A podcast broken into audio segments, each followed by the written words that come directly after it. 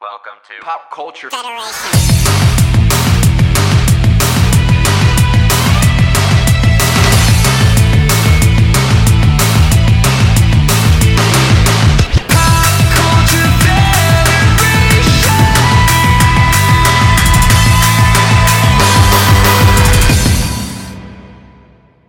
Hello, welcome to the Pop Culture Federation podcast. I'm your host Mikey, and I'm here with Perk FGC. Perk, now this is your third time, third time. Third time? Yeah, second or third, one of those. One of those numbers.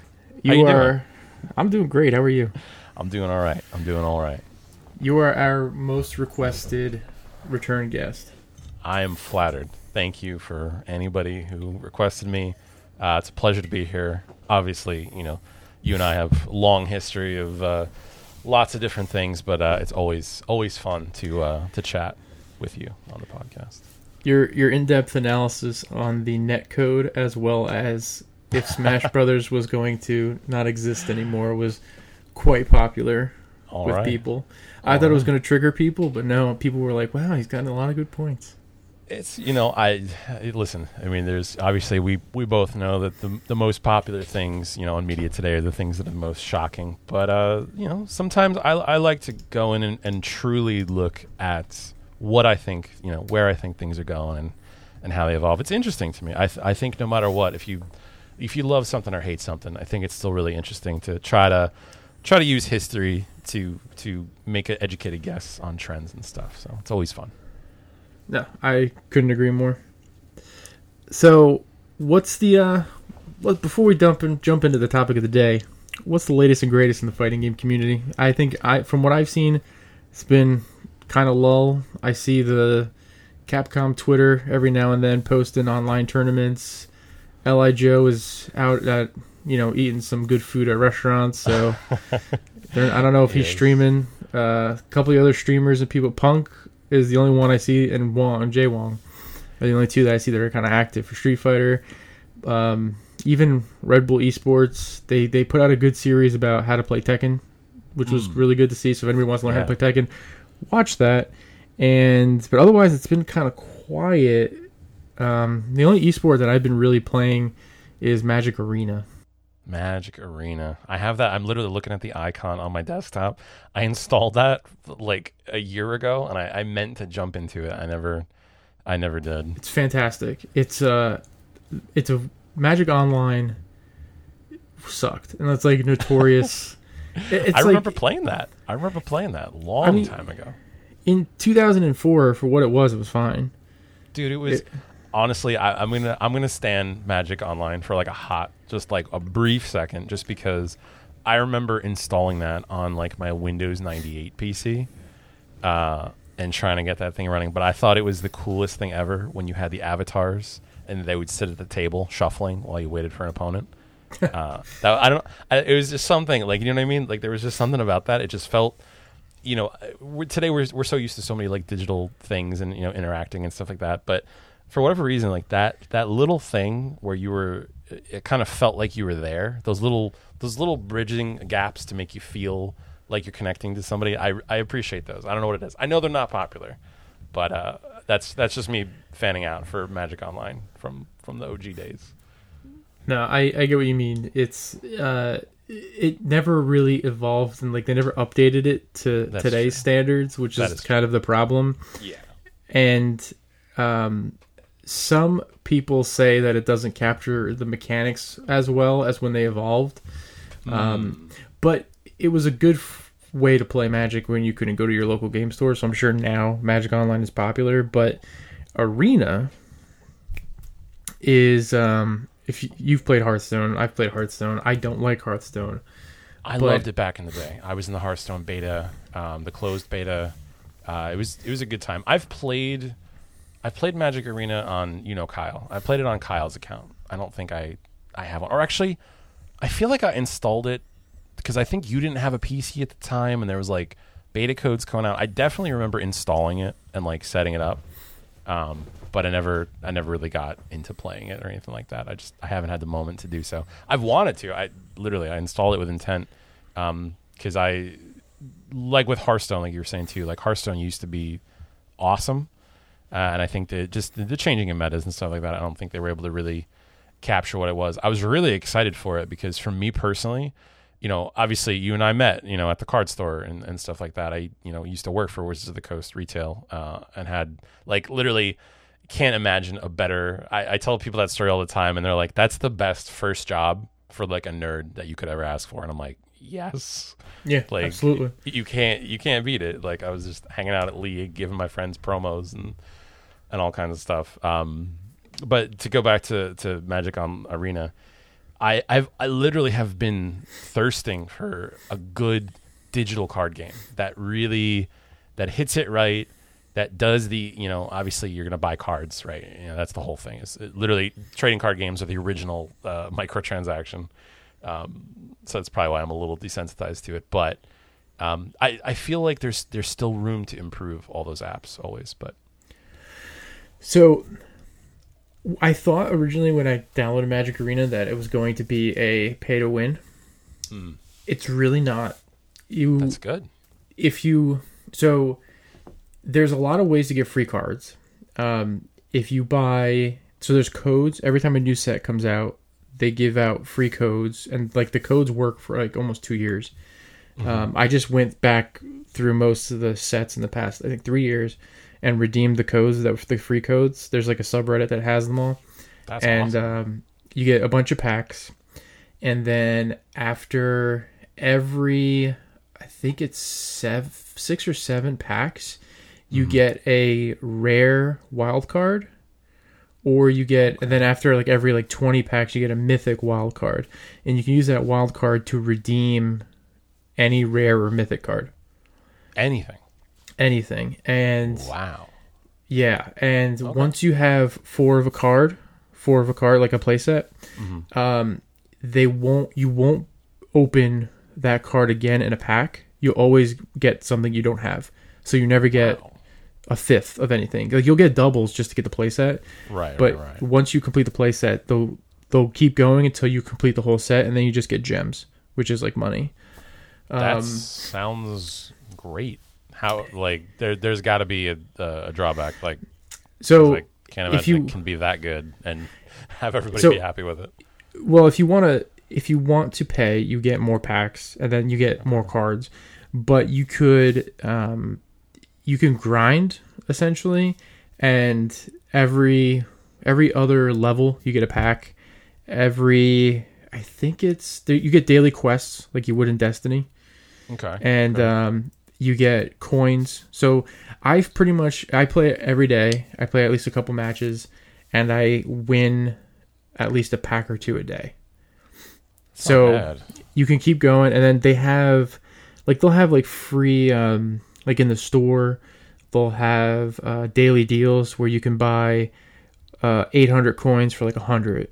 So basically, Okay. free 700 coins, and you can get packs that way. Um, if you do put in money, it's I don't I, I can't see somebody dropping like a hundred bucks on it. Like I think you could like over time when new sets come out and stuff, but I think if, if somebody were to drop 20 to 50 bucks to get like 40 50 packs you pretty much are set and whatever you want to make um, Okay. That sounds great. I, I know Kyle. I literally I, I introduced him to it. I, I didn't even get a chance to play, and I was just like, he's like, oh, you know, what games you've been playing? I was like, oh, I've been thinking about checking out Magic Arena. And this was this was like actually this is like two years ago. i remember that's Um, when i first played it Yeah, on his, I, on his I, computer I literally left the room. Uh, I went downstairs. I had a bowl of cereal. He came back. He's like, "Yeah, I spent hundred dollars." I'm like, "What do you mean? like, how that quickly?" He's like, You- "Just got, like Kyle just is like with with cards. He's just like got to go all in." But uh, he did say, like I mentioned, I, I vaguely as you're describing it, I'm remembering the things that he was saying about it. He he did he did like the format. Let me ask you this um, before we. I know we kind of tangented off uh, the fighting game community, which I, I definitely have some some thoughts on. Uh, how is because this is my favorite format of of any card game. How is sealed? How does that play into Magic Arena? Um, so they don't have as far so as far as I've seen, there's no sealed as in you get six packs make a deck. There is draft. Okay, how does that so work? um it's either you most of the time you have to pay real money or Okay. you pay in coins, but you have to get a lot of coins to pay. Okay. So um, the one that I did was you. They have so for when the new set Zendikar came out, they had Yeah. some kind of special where it was like pretty cheap to draft. Um, you can either draft a bot and just just draft and keep your cards. You can draft uh, people against people, and then you can draft. There's like Premier Draft, which is uh, I think it's you get little prizes are a little bit better, but you you pl- you play until you lose three times, Okay. and then every win that you get, you get more prizes. So that draft, I won enough gems to get another draft, basically. That's- so I, yeah. I bought a draft. Um, so I had enough coins, redeemed the coins, and then I got enough gems, and I bought a draft. So um, basically, it's it's the same way you would draft in person. You you get three packs, you Mm-hmm. crack a pack, uh, you pick what you want. It's a kind of timer, and you take the card, and then you just keep moving, and then the packs rotate, and then you open your second, rotate, you open your third, rotate, and then you make your deck, and then you play. So it's a it's a blast. Um, I don't know if they have like traditional sealed yet. They might be. A, oh, they might do it. I just haven't seen it yet. It might be like a special thing. But draft is something that they have all the time, and then they have standard, ranked, and not ranked. Um, for the drafts. Uh, for like sixty card. deck. Oh, for like for constructed. Okay. Yeah, they do have rank stand uh, draft too. So you are you do you Oh, can you can rank, and then at the end of the season, which I think is a month, you get prizes. So that could be more coins or gems or packs, and then you can draft more, or make your deck better. And That's not bad. um, they have um, so a lot of the, one of the popular formats in Magic is EDH or Commander Yeah. and- yeah, yeah. They made a format called Brawl, which is like a standard version of Commander. So you can play that on there. And then you can play Historic, which is every set that they've had on Magic Arena, which only goes back to maybe like three years, four years. Oh, so- so, Magic Arena is not all the Magic cards. No, it doesn't go all the way back from to like Oh, Black okay. Lotus days. Okay. Uh, they're slowly introducing older sets to like to add in. They're calling them really? Um, so I think Kaladesh is about to come out, and the Kaladesh came out maybe like 2015 or 16. That's awesome. So it's they're I think they're I don't know how far they want to go back, but they are going back further and further. But it's very um, it reignited my love for Magic and Standard. I mean, you got me kind of wanting to to update this app and load into it, which is which is bad because I've managed to stay away from from card games for a long time because I I know myself with them. That it's my literally first gaming like thing, you know, because I, I definitely considered uh, TCGs part of gaming. Um, Oh wait, the best part though.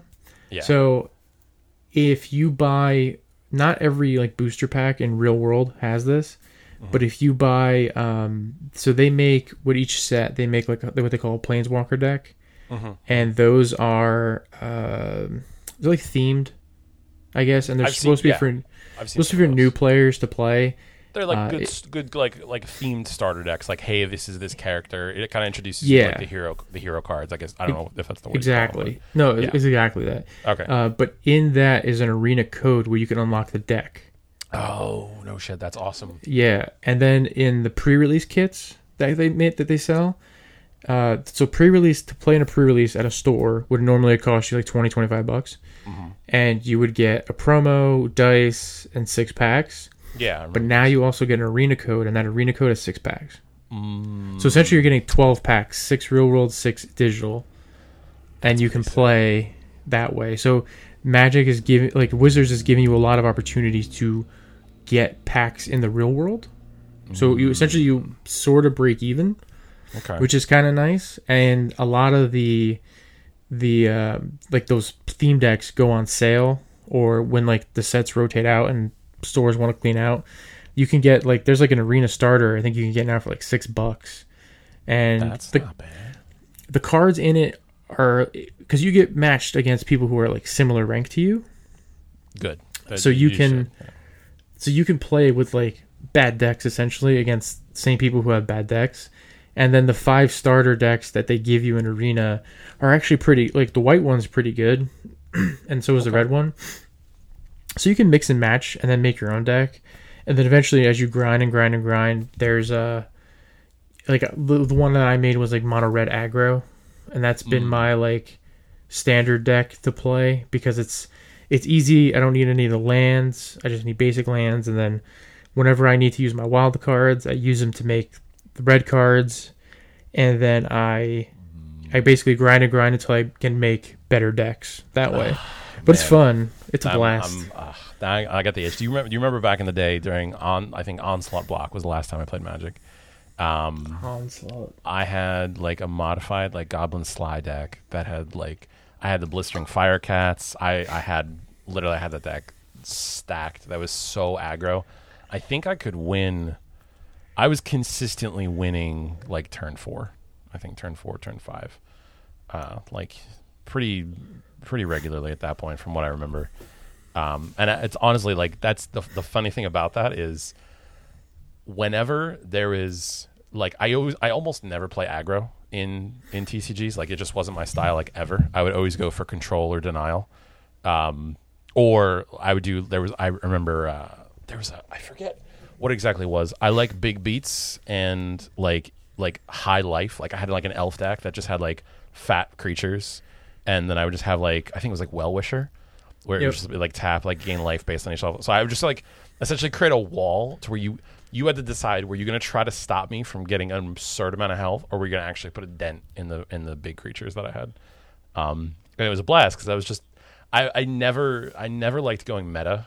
I, mentioned Goblin Sligh and, and aggro and stuff like that, which was was kind of meta at the time. But uh, there was that's the one really cool thing about about Magic is you had a lot of room to create janky weird stuff that you would show up with at league and people would be like what are you doing? Why? Why is this like this? I can't win. And uh, those are those are the best times. But man i, I kind of i kind of what is there a, let me ask you this. Is there and i think i've asked you this before too did they finally come out with like a mobile version of magic arena It's coming out next year. next year they still don't have it No, it, it's on Mac now, okay and it's on PC. okay Um, the mobile version I think was supposed to come out this year, but got delayed because of COVID, and it'll come out next year. Um, okay It'll- yeah, I think they're just trying to perfect it so that way it syncs well with your account and stuff.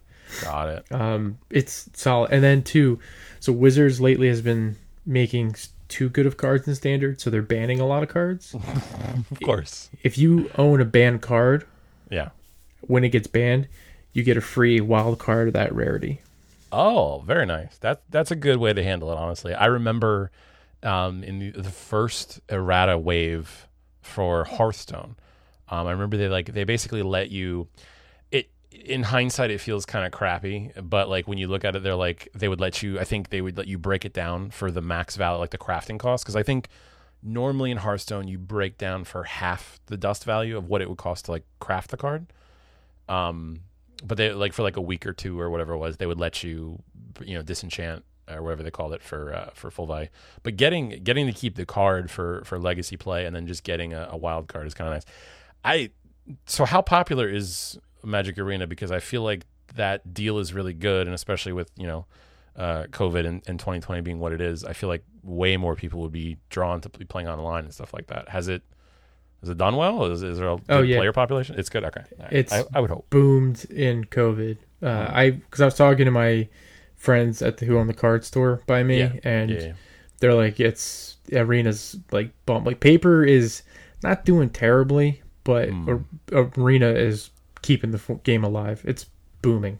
I've uh, I've always kept like a periphery knowledge of of TCGs just because like I I haven't played one seriously in about in like I would say ten years, but I I just I don't know. There's something about it like it never it never leaves you. So I always I watch a lot of YouTubers and stuff about like the economy and and uh and stuff, and I always have a little bit of a knowledge through uh Gino. Shout outs to Gino, but um X Guardian X Guardian Ford four two eight. six. Four, two, Um. God bless him. But uh, so yeah, I've, I've always kept, and you know, I always talk to you about it as well. But it, it's I don't know. There, there's there's a charm. There's a really is a charm to it. I find myself sometimes for no other reason. Like I watch people like review like deck boxes and stuff because I I always like the accessories we had like in the early 2000s were so in hindsight they were so primitive. They felt great at the time. We were like, "Oh, this is awesome. Got my Ultra Pro deck box. Let's go." Uh, but like the stuff they have now, it just makes me be like, "Man, I think I think I have too much of an an, an addiction to accessories. I think is really what it is." And, and and trading card games let you uh, delve deep into that for sure. Um, do you want to you want to jump into the topic of the day and then revisit fighting Let's games and Destiny? All it. Yeah, yeah. Let's do that. So, topic of the day. I was talking to you about it, and we we're we we're exchanging videos for past few weeks. yes, Has to do with collecting. So, Mm. not just TCGs, like talking video games, whatever, comic books, anything.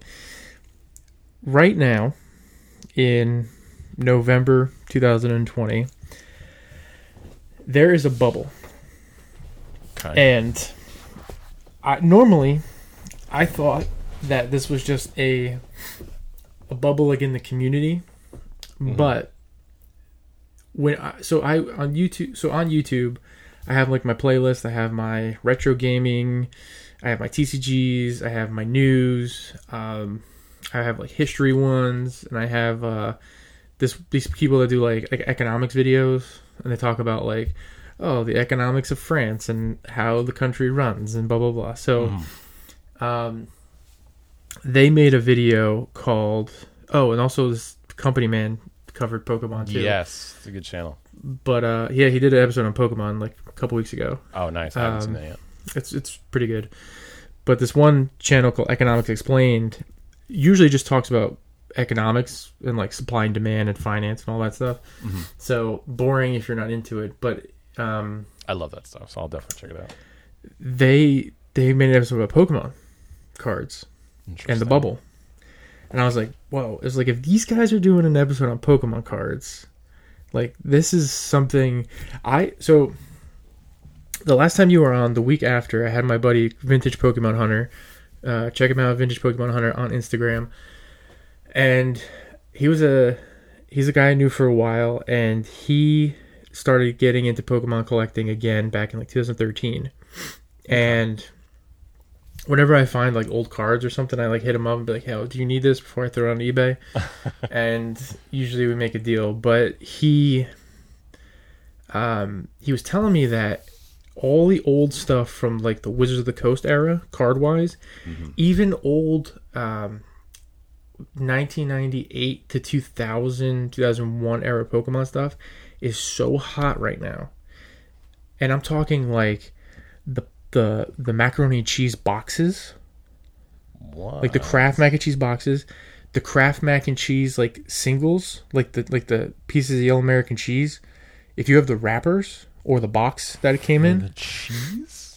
yeah, dude, the Chef Boyardee, when they made it, it came in like for Pokemon Red and Blue, the game.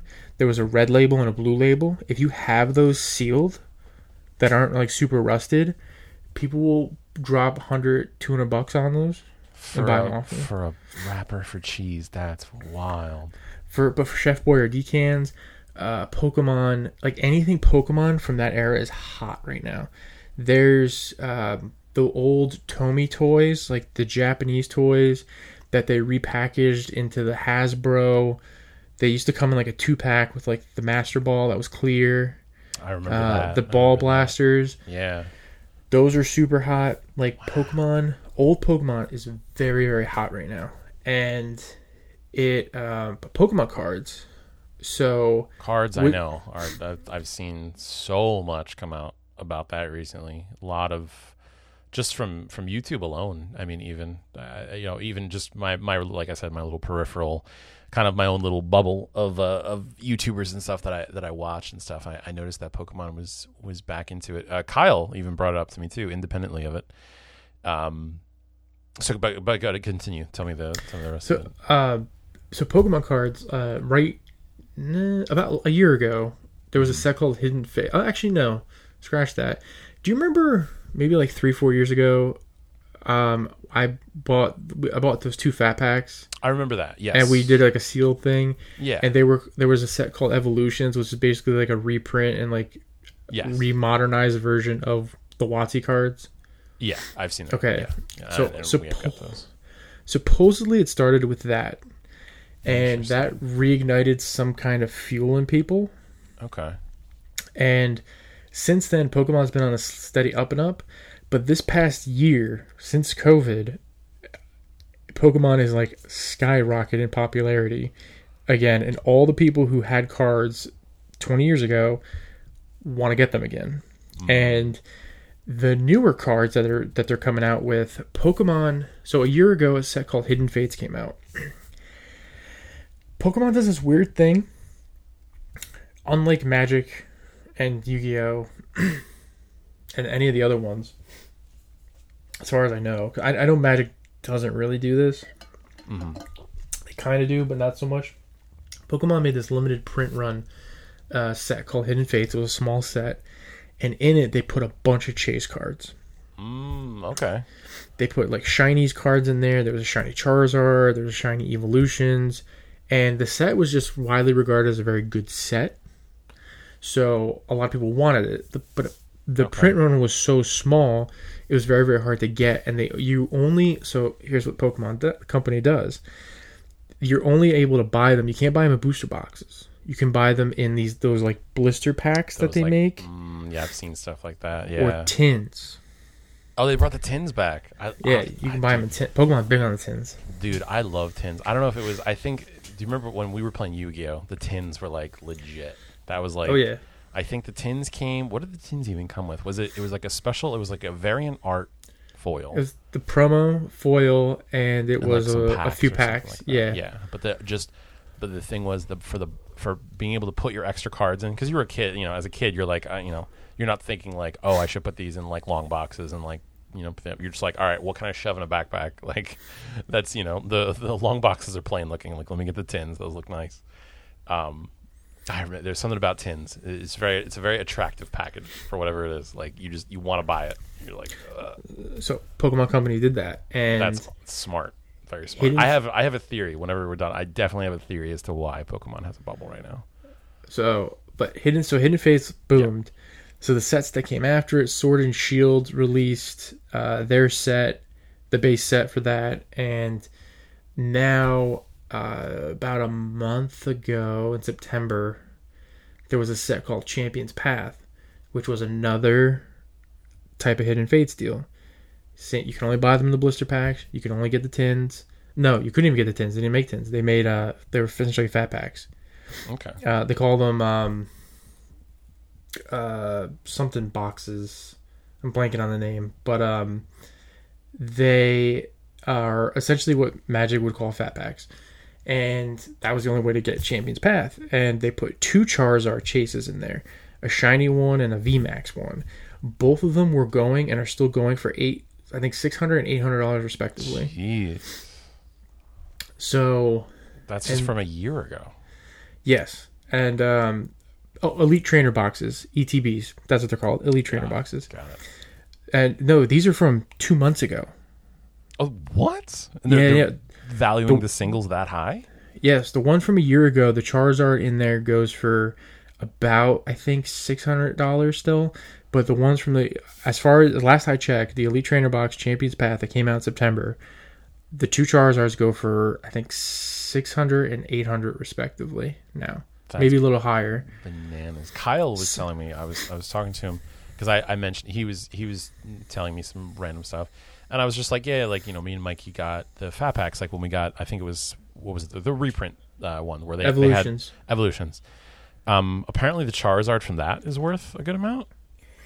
So if you have it, so this is what's bonkers, right? Because I have the Charizard. I'm I have look- one too. I I'm looking at I- it. I, pulled one from that from that fat pack. If you have it and you graded a PSA 10, Mhm. it's three grand. That's nuts. If you have it loose, ungraded, it's about fifty bucks. Okay, so they, they people are people are very specifically chasing like the perfect like the, Yeah, if you have the re- if you have the reverse holo, where like the rest the card is holo but the picture's not, Mhm. that I think is two hundred bucks. okay Um, but the so here's the crazy part. So Champions Path is supposed to get reprinted, and everybody's like the demand's going to go down. my buddy Vintage Pokemon Hunter, he goes to every morning. He goes to Targets and WalMarts when they open, Mm-hmm. And he always films it on Instagram Live. The line of scalpers just waiting for the stock to be put out. No way. There's so many scalpers that it's insane. And my buddy at the card store is like, I have to hide them. And when scalpers come in, like you could tell when the scalpers come in, you're like, no, I don't have them. But when like a little kid comes with his mom, Yeah. he's like, hey, do you have these? Like he sells it to the kid because he's like, I don't want somebody to get screwed out because this scalper exactly. wants to just make a buck. Exactly, because that's what that's what it's about. You know, like when we were kids, when we were playing Pokemon stuff, like it was that's what it was. It was just this exciting thing. It was it was a phenomenon. It was it was probably like I think I'm trying to think of what I mean aside from like TikTok, it, like a certain in terms of like universal fads where like mainstream news is covering you know stuff like that. I feel like Pokemon was one of the last like that era was one of the last of like the fads when things got you know mega mega popular. I might be blanking on something else that I'm I sure somebody will remind me I think of. you're right. It was. I think it was Pokemon. Tremendous. Pokemon was like for anyone who, who wasn't around, you know, when when that came out or, or didn't, you know, it wasn't really popular where you were. It like I can't even express what happened. I went to the local mall. I remember this because my friends had it at school, and I didn't have the game yet, like right at launch. But my birthday was was close after, and I remember my mom and my grandmother. Like I really wanted to get the game, and I told them I was like, "Hey, I really want to get this game." and they would you know they were always good with that stuff like they always they always managed to deliver um, but for pokemon because i used to collect power ranger stuff like way back in the day. So they were kind of already familiar with the collection type stuff then. But for pokemon i remember we bought the i was there with them when they bought the game and i just i they were like hey we're getting this. But you have to wait for your birthday. And i was like all right fine. Because the game was like selling out left and right. Like Yeah, I couldn't they- get it at Toys R Us. yeah, like it would just always be sold out. I remember the, the day that they picked it up, there was a tournament in the mall. Line was wrapped through the whole bottom of the mall, like complete separate wing um, for Pokemon. I was Po- there. Pokemon was. That's right. You didn't mention you were Yeah. there, so we, we may have there. like crossed paths uh, even years before. But it's uh it's one of those things where the the immensity of the Pokemon craze in the late '90s was like absurd. Like there was nothing quite like it. Like you're even saying, like a like a wrapper for cheese is going for you know hundreds of dollars. Like that's how that's how massive like the whole thing was. Pokemon may be as popular right now or more than back then. That's that's crazy. I, I believe It's it. it's just everybody like knows what it is, so the mainstream media is not covering it. Exactly. But Yeah. now, so for those of you who don't know, Pokemon is was made in Japan in around '96. Came over to the United States about '98. Uh, the video game is what started it all. Then it had the cartoon, and then it evolved from there. Yep. Um, the company Wizards of the Coast, which makes Magic the Gathering, which we were talking about before, took the licensing for Pokemon cards from the Pokemon Company in Japan to distribute in the United States. So Wizards made a set called Base Set, which was the original set that we got here. Mm-hmm. And the chase card at the time was Charizard. It was the best card in the set, and that's what everybody wanted. Fast forward 20 years later, what Wizards of the Coast used to do, when the first printing of that, they used to put a stamp called First Edition. All it said, all it was, was a little stamp in the corner that says First Edition, and it just marked that that card was that that, that was the first print run. So, fast forward to today, you have people, and Logan Paul, the f- famous YouTuber. I have no idea what Logan Paul is famous for, mind you. I just know he's an influencer and he's famous from YouTube. He's So- famous for like shock value kind of stuff. He, I think, his original claim to fame was from Vine. Um, I don't know if you remember for those who don't know Vine. Uh, Before it literally was, it was essentially a shorter version of TikTok. It was six seconds, um, and people would just you know make funny, funny things. Uh, you know, it, it initially started as like a social network, but then it just became a place for people to just be funny and humorous on, much much like TikTok is. Um, So- but he would do like shock value stuff, and so he he became a YouTuber, but he already had a following from Vine. Back he has nothing to do with PewDiePie. no, I mean, PewDiePie has talked about him because PewDiePie sort of was a YouTuber, a gaming YouTuber that sort of became like a critique on you know the world and modern you know social uh, you know things that would go on between. Got it. So yeah, So, Logan Paul, about a month ago, or this past month, he bought a first. He purchased a first edition box, I saw a that. se- sealed box, of first edition cards, hmm and I think he paid. I think he he's the record for the price right now. I think he paid almost two hundred and fifty thousand dollars, Yeah, or, or two hundred thousand dollars, something crazy like that. that's that. wild. and um, he opened it up on his channel and i think he was so a lot of the here's what a lot of the big youtubers do for pokemon cards so some people like leonhart and pokerev they had the bright idea years ago to buy up these boxes when they were cheaper and what i mean by cheaper is like a first edition box four years ago was going for 10 grand Yeah, that's that's, uh, that's still not cheaper, but you, in Right. in comparison, yeah, it's and an unlimited box, which is not first edition stamp, was going for two, ten, a thousand, two thousand dollars. So they were buying, and then the sets that came after too are now starting to creep up in price too. But they they've started buying up boxes, and when new sets would come out, they'd buy a bunch of boxes, hold them, and like with that set I was telling you about Hidden Fates, they bought a bunch, held them, and then they opened them up on their channel. Leonhart doesn't do this, but PokeRev and I know a few others do it they have like a not like Patreon, but like a subscription service to their website, and they're they will like you have the opportunity to buy the packs from them at a like a certain price. So he'll have a um he'll have a box of like base set right, and he'll say, "I paid twenty five thousand dollars or whatever for it." I'm gonna. There's 36 boosters in a box. I'm gonna sell each one for um, you know, a thousand dollars or to make my money and then some so I could buy more. yeah, And then people and then people would buy them. And then the thing with Pokemon cards is you can weigh them and if they have a higher weight, there's a higher chance that there'll be a foil or a holographic in them. So what a lot of times people get scammed on on the internet on eBay is when they buy packs off eBay, people weigh them and they put the lighter weight packs yeah, and they sell them and people pay astronomical amounts of money for a card that's worth 50 bucks. Exactly. Yeah, that's scummy. So when you buy from these YouTubers, they open the box in front of you live and then they say, "Okay, perk three packs." And he'll open it up and be like, "All right, you got this." And it's random. Shuffles the packs, everything, and it says what you get is what you get. Sometimes you get shit, sometimes you get good stuff. Okay, so, So- he goes, "Hey, you bought this pack, so this is your pack. So I'm going to open this, this, and this." Yep, he writes your name on a on a Ziploc.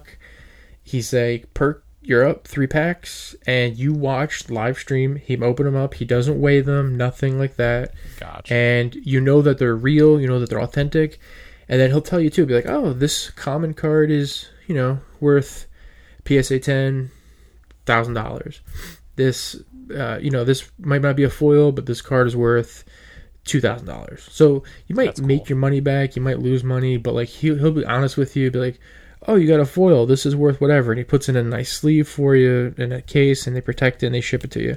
That's so- an interesting way to do it. That's actually kind of that's really smart because that, that seems to probably be the most legit way that you could do it because otherwise you would never know if they were giving you you know this way you can watch your video and go okay i got this card this card this card and this card and when you get your cards you're like all right that's these are the cards here they are like you know Exactly. interesting And you know you're not getting screwed. yeah that's pretty cool. you know you're not getting any fake because this other thing that happened uh this might have been like two weeks ago even or maybe the past week. Leonhart leonhart's another uh, he's probably the biggest pokemon youtuber. He just crossed a million views. Um he does some voice acting for like one piece and some other animes.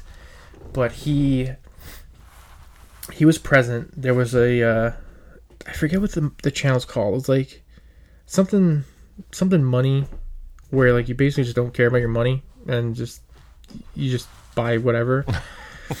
I, that's the term. I just don't know what it's. Um, something money, but whatever. So Leonhart was there, and some other guy in the Pokemon community was there to authenticate the box. So this guy was buying a box, and there was a bunch of people there. He had three hundred thousand dollars in cash in a briefcase. Jeez. He had a security guard with him, and he brought the box to this location. Everybody was there. Everybody was masked up, and uh, then the the seller representative came with the box. They brought for the first edition base set box. They brought it there, and they're like, "All right, we're gonna open it live on camera to verify that it's real." And what he was going to do was he was going to buy it, and then he was going to open it and then sell the insides for charity. Okay.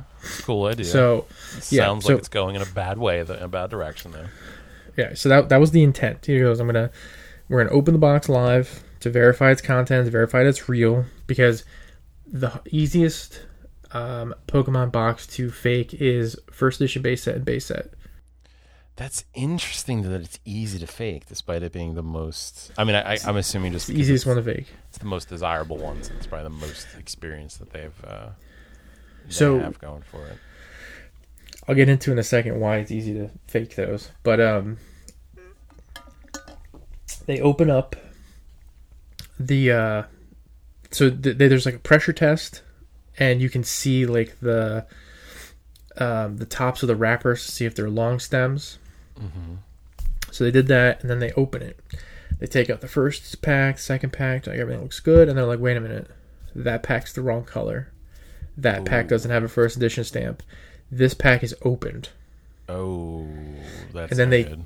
they took out the pack that was open and like inside was a Goldeen which was in the jungle set which was in the set after right, and people are yes. like this is fake and then they look and then immediately somebody gets on the phone with the seller and they're like hey you have a fake box.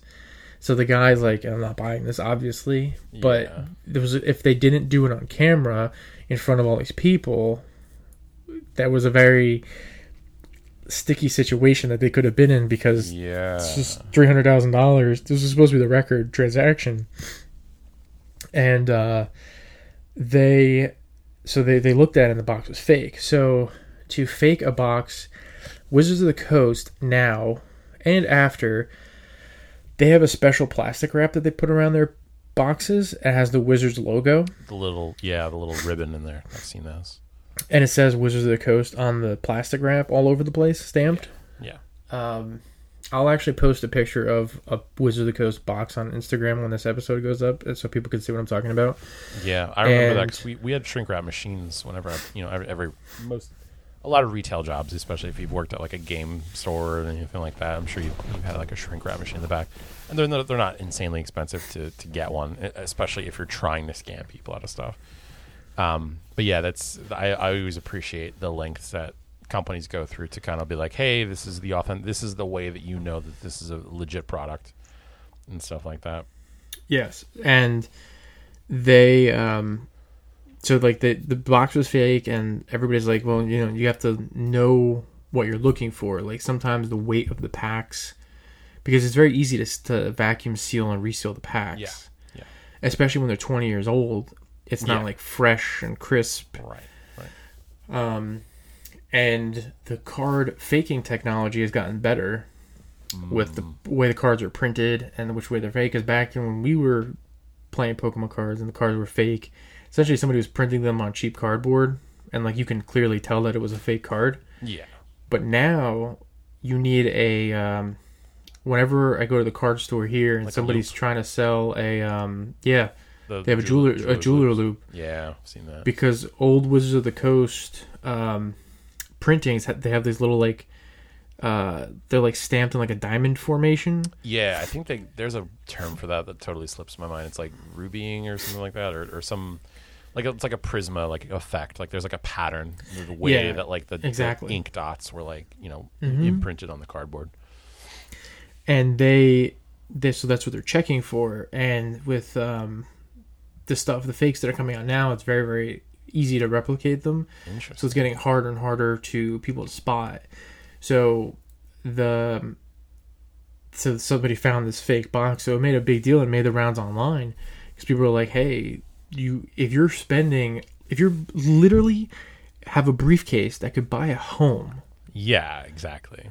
that could buy a house, you should like know what you're looking for. And a lot the problem is a lot of the influencers, a lot of people don't know what they're doing. So when somebody like Leonhart, they have to bring him there because he knows what he's doing and what he's looking at.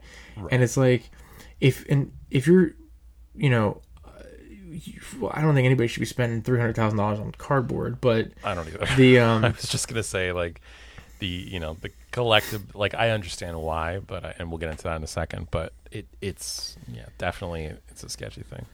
the um the uh, there was a rapper I think his name was Iconic. Okay.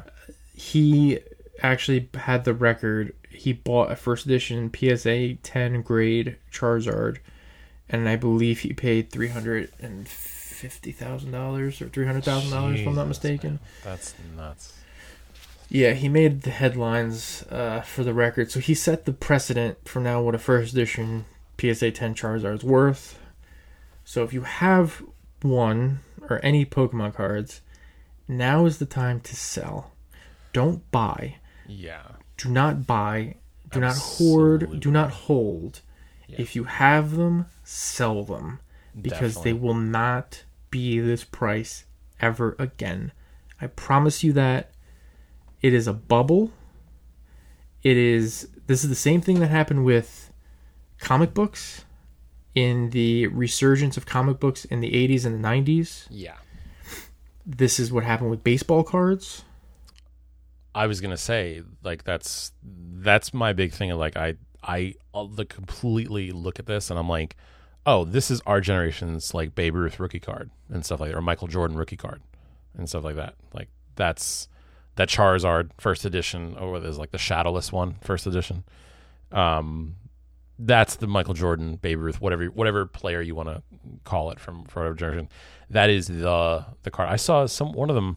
I was watching some of the videos. One of them had like a pillow of the Charizard card, and I was like, that's actually kind of cool. I kind of want that. Um, but it's like, but that's really a thing. Like I remember in like middle school, I think it was like it was like in fifth grade or sixth grade or something like that. Um, I remembered like a couple of my friends had Charizards, and I was just like, damn, I don't have Charizard. I had Zapdos, I had Chansey, I had I had a lot of foils and stuff. Like we would, I we didn't even play the game that much, which is funny. Like we just kind of collected it and had them, uh, which is the funny the funny parts of it. But uh, I didn't know how to play until I went to league. did you really? I Yeah. oh man, I remember that. That takes me back. Actually, the little they gave it the little that little pamphlet that they would stamp. I have the, uh, badges. for the league and stuff. Yeah, oh, I took I that used to, seriously. I used to do the stamps uh, at Wizards. It was fun. I felt I felt like an like an official when I was doing that. I was like 16 or whatever it was. It was a good time. I have my badges. I have all the way up through. I have all the Kanto, and I have six of the eight Johto That's before my store closed down. That's awesome. Um, They used to those at Toys R Us too. they did. Toys R Us had a big league. They had For a while. tables in the back that you can go to. I remember that was fun times. Um, they. I was never allowed to go to Toys R Us to play, but I was allowed to go to the hobby shop. I don't know why, but I, I it went with my my friend. I would hang out with him, and his mom would take us, or my mom would take us um, to the league. I remember you would go in and like there was like a little special section that they had like one of those little little like roped off areas, uh, and they had just had a couple tables, um, and then it was just league. Like it, it was so. It was so new that it was it was just raw. Like it was just what it was. They were like, "All right, just sit down and play the, the game and tell us who won." Like there was no, you didn't. It was really an interesting time because you didn't need any. There was no other issues with it. It was just like, did you win? All right, I saw you win. Like, no, that's not the rule. Like, there's a judge there, a person who was like an employee who their job to know the rules. Going, hey, no, you can't do that. Like, it's such an interesting thing nowadays because w- with like competitive gaming and stuff today, the game handles everything for you. Like you, you, the the game won't let you play a card. You know, if you're if you're talking about like Magic or like the Pokemon game and stuff like that, like it's actually easier to learn. I think through digital forms, just because the game tells you what you can and can't do. yes, versus, um, hundred percent. Magic Arena is the best way to learn how to play Magic. You, you would have squabbles. You would have squabbles with people going, "No, I didn't do that. No, I, I you, you put that card down." It was it was funny, that, like in hindsight, to like look back on that stuff because that was that stuff came up right before like the internet age where things like had more of like a like a ledger, more of like a recorded nature to them. Um, it was it was just interesting. It, it literally like stuff like that. I one I I hope that in the future my you know my post COVID dream is that like we kind of go back to going out like you know people go out to like either hobby stores more or like downtown areas and stuff like just you know once once it's safe to do so obviously but um i do kind of hope that stuff comes back because there's a lot of charm to it that is Mhm. hard hard to explain to someone that that didn't grow up during that era or experience it or why it was magical. But for the bubble it makes so it makes total sense to me when when i saw videos and stuff pop up. I'm like of course it is. Because it's you know this year's been rough for you know for a lot of different people for a lot of different reasons. And uh pokemon is something that sort of transcends age. Like it used to be there, there was a certain point where you know as you got into high school for especially for my age group it was just like oh you're still playing pokemon? And we would kind of like make fun of each other for it. But it was it was one of those things where it, pretty much everybody like everybody that i know that even through all that they were like nah like i'm still playing pokemon. Like there's just something about it. Like you were just like nah i'm sticking with this. I'm not gonna maybe i'm not gonna be vocal about it. Maybe i'm not gonna talk about it openly at the time. You know I, I know there's a lot more support for that stuff now which is good. But at the time i think a lot of people still hung on to that and i, I think it's good. I, but you're to go back to what you're saying without a doubt it's a bubble that's going to break at a certain point. Um, it's definitely the time to sell. I mean maybe 50 years into the future uh, the prices will rise again because there'll be people that are just looking for relics you know.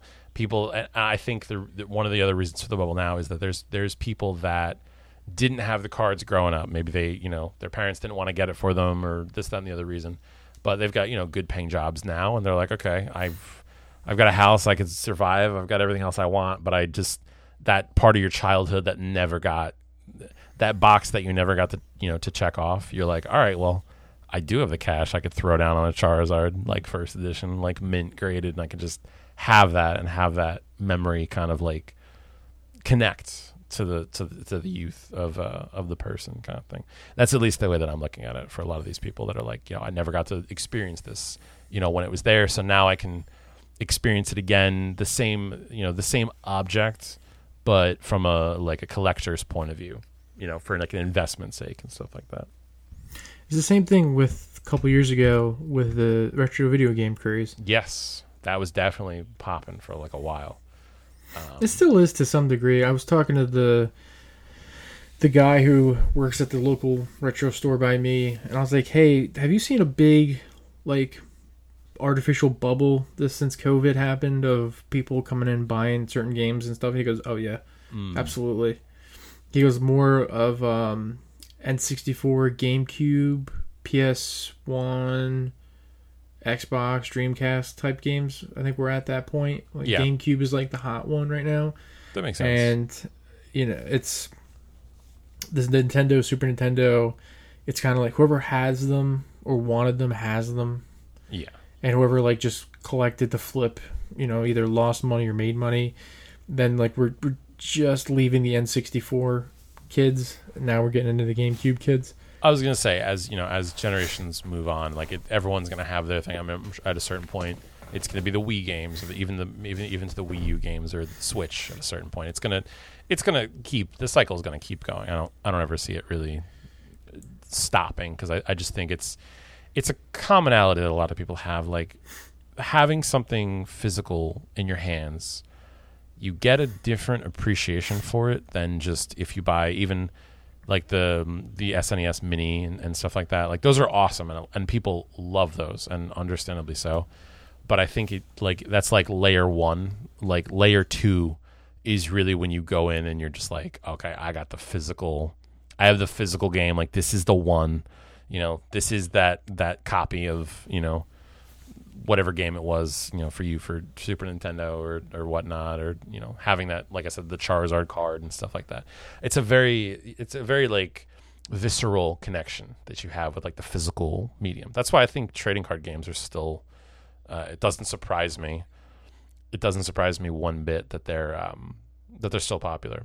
I just hope that they would continue to be. I hope that there's no uh, no stop to it because I think at a certain point you've got a legacy of things. You're able to kind of keep it, especially for things like Magic and Pokemon, which are kind of the the OGs with that. Uh, at a certain point, if you're if you're able to, as a company, keep it going for that long, you know, why not keep it going? If it's popular, if people are enjoying it, if they're getting something out of it, I think it's you know, it's a good thing. The bubbles are concerning though. Definitely, I'm with you on that. Like, sell them if you got them. I'm go- I'm to explain what a bubble means in a second, but what makes this so different, and I guess what a lot of people have. So uh, a, a bubble. What we're talking about a bubble is whenever there's a big craze. So a lot of people remember the what I mentioned before, the comic books of the 80s and 90s, uh, baseball cards. Uh, the Ken Griffey Jr. Upper Deck card was the one that was like the chase card. Ken Griffey, I forgot about that one. Yes. Um, the Beanie Babies of the 90s. Beanie Babies. Beanie Babies. God, I remember that.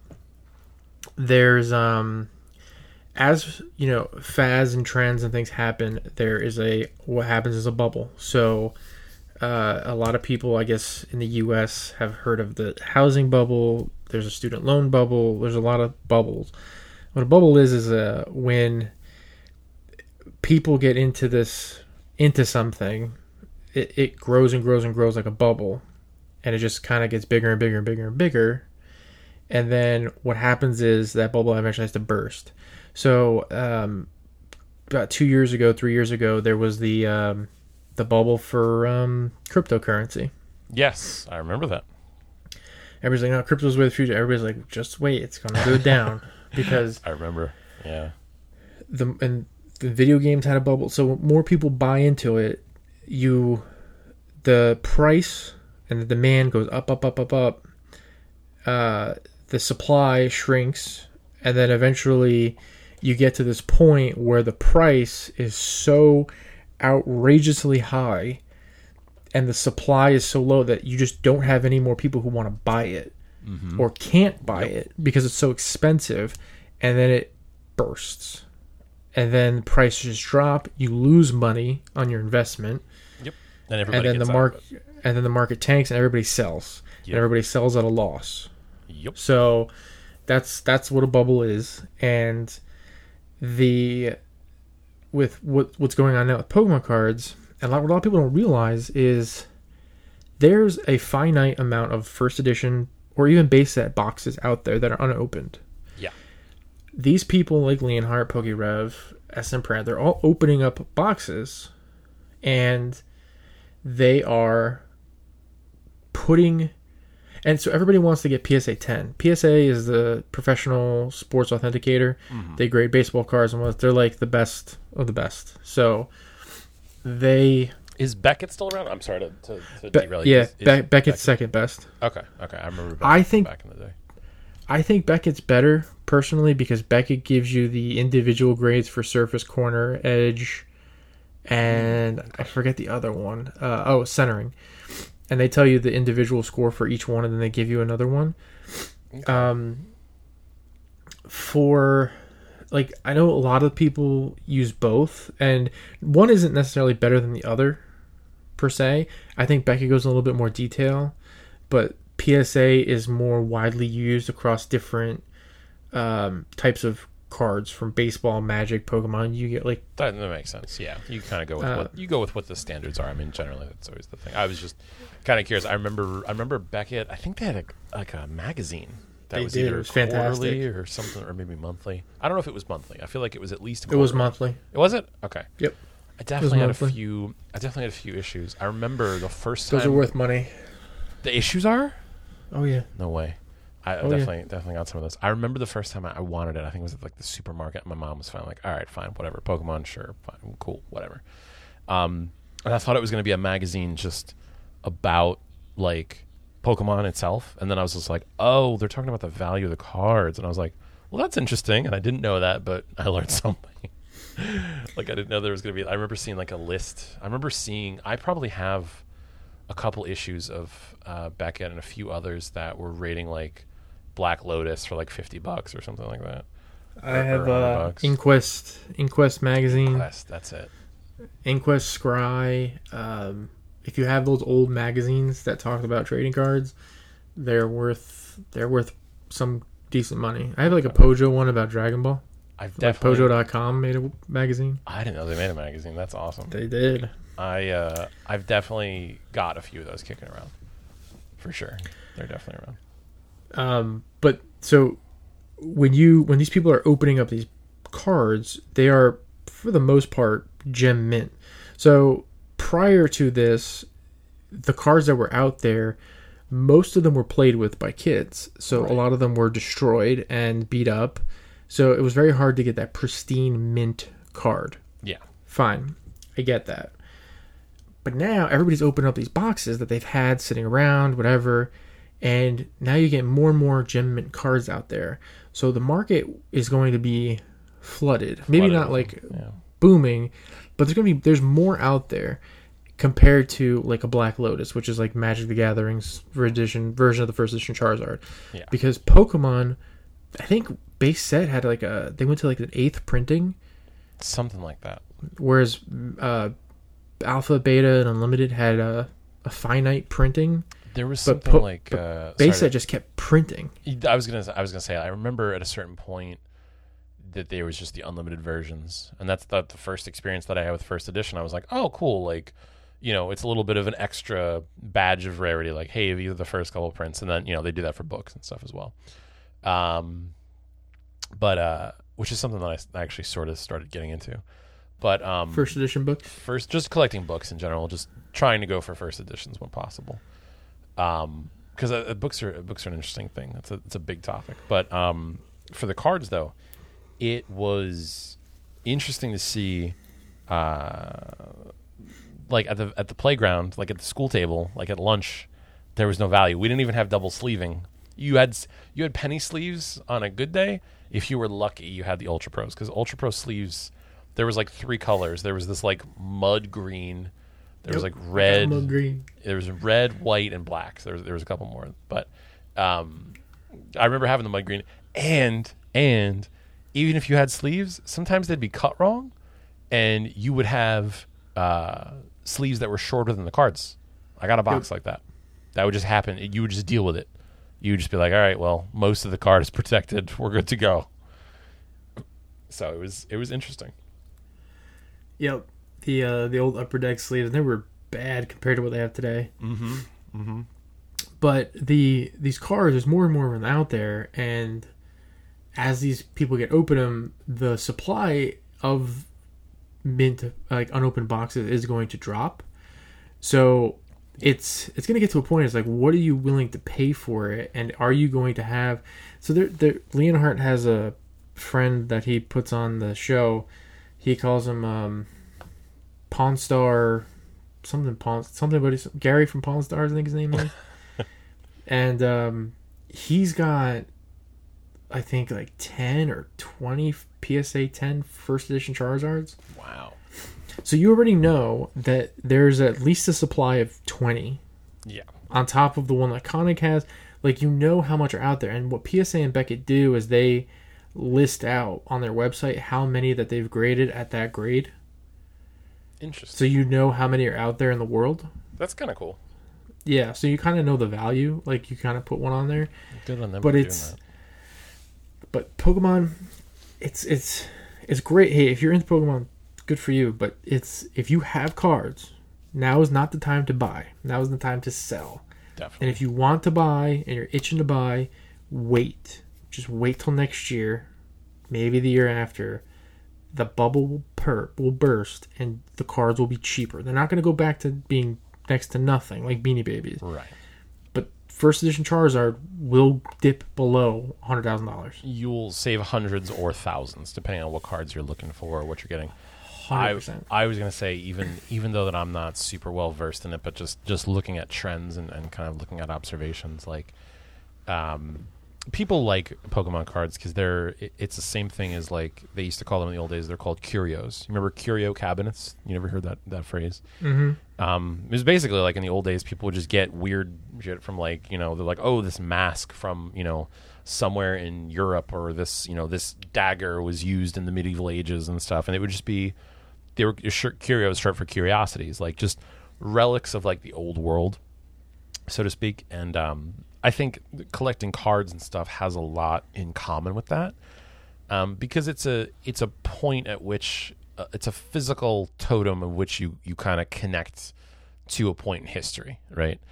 And I, I think on the other side of that, for technology, I think is kind of a totem of the future. Like if you look at like a you know a beautifully designed cell phone, like a, new phone that comes out, people are in wonder about it. They're always talking about it. There's you know there's thousands of videos people create, millions of videos people create about um, these things. I, I, think it's just as a human being, we we love that stuff. Like those those things, those points in history and time are very attractive. But uh, I would almost even say if you wanted to collect, uh, what I what I was thinking of doing was actually getting some sets that aren't super old just yet, but are possibly some of the little bit more rare ones that nobody really cares about yet.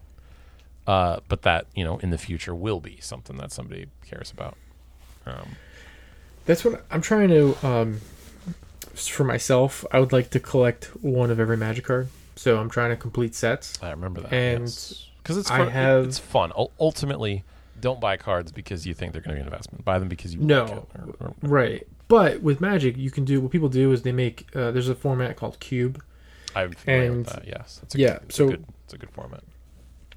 Basically, Cube is like 800 cards or so, and you mix them up, you shuffle them together, and you you deal them out 15 cards randomly, and you make like packs, and then you draft them. Hmm.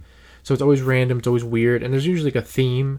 So a lot of times people make cubes with like commons, or cubes with like all legends, or cubes with these sets or this block. So that's kind of what I'm trying to do. And Magic cards have also got everything's gone up in price, like within the COVID.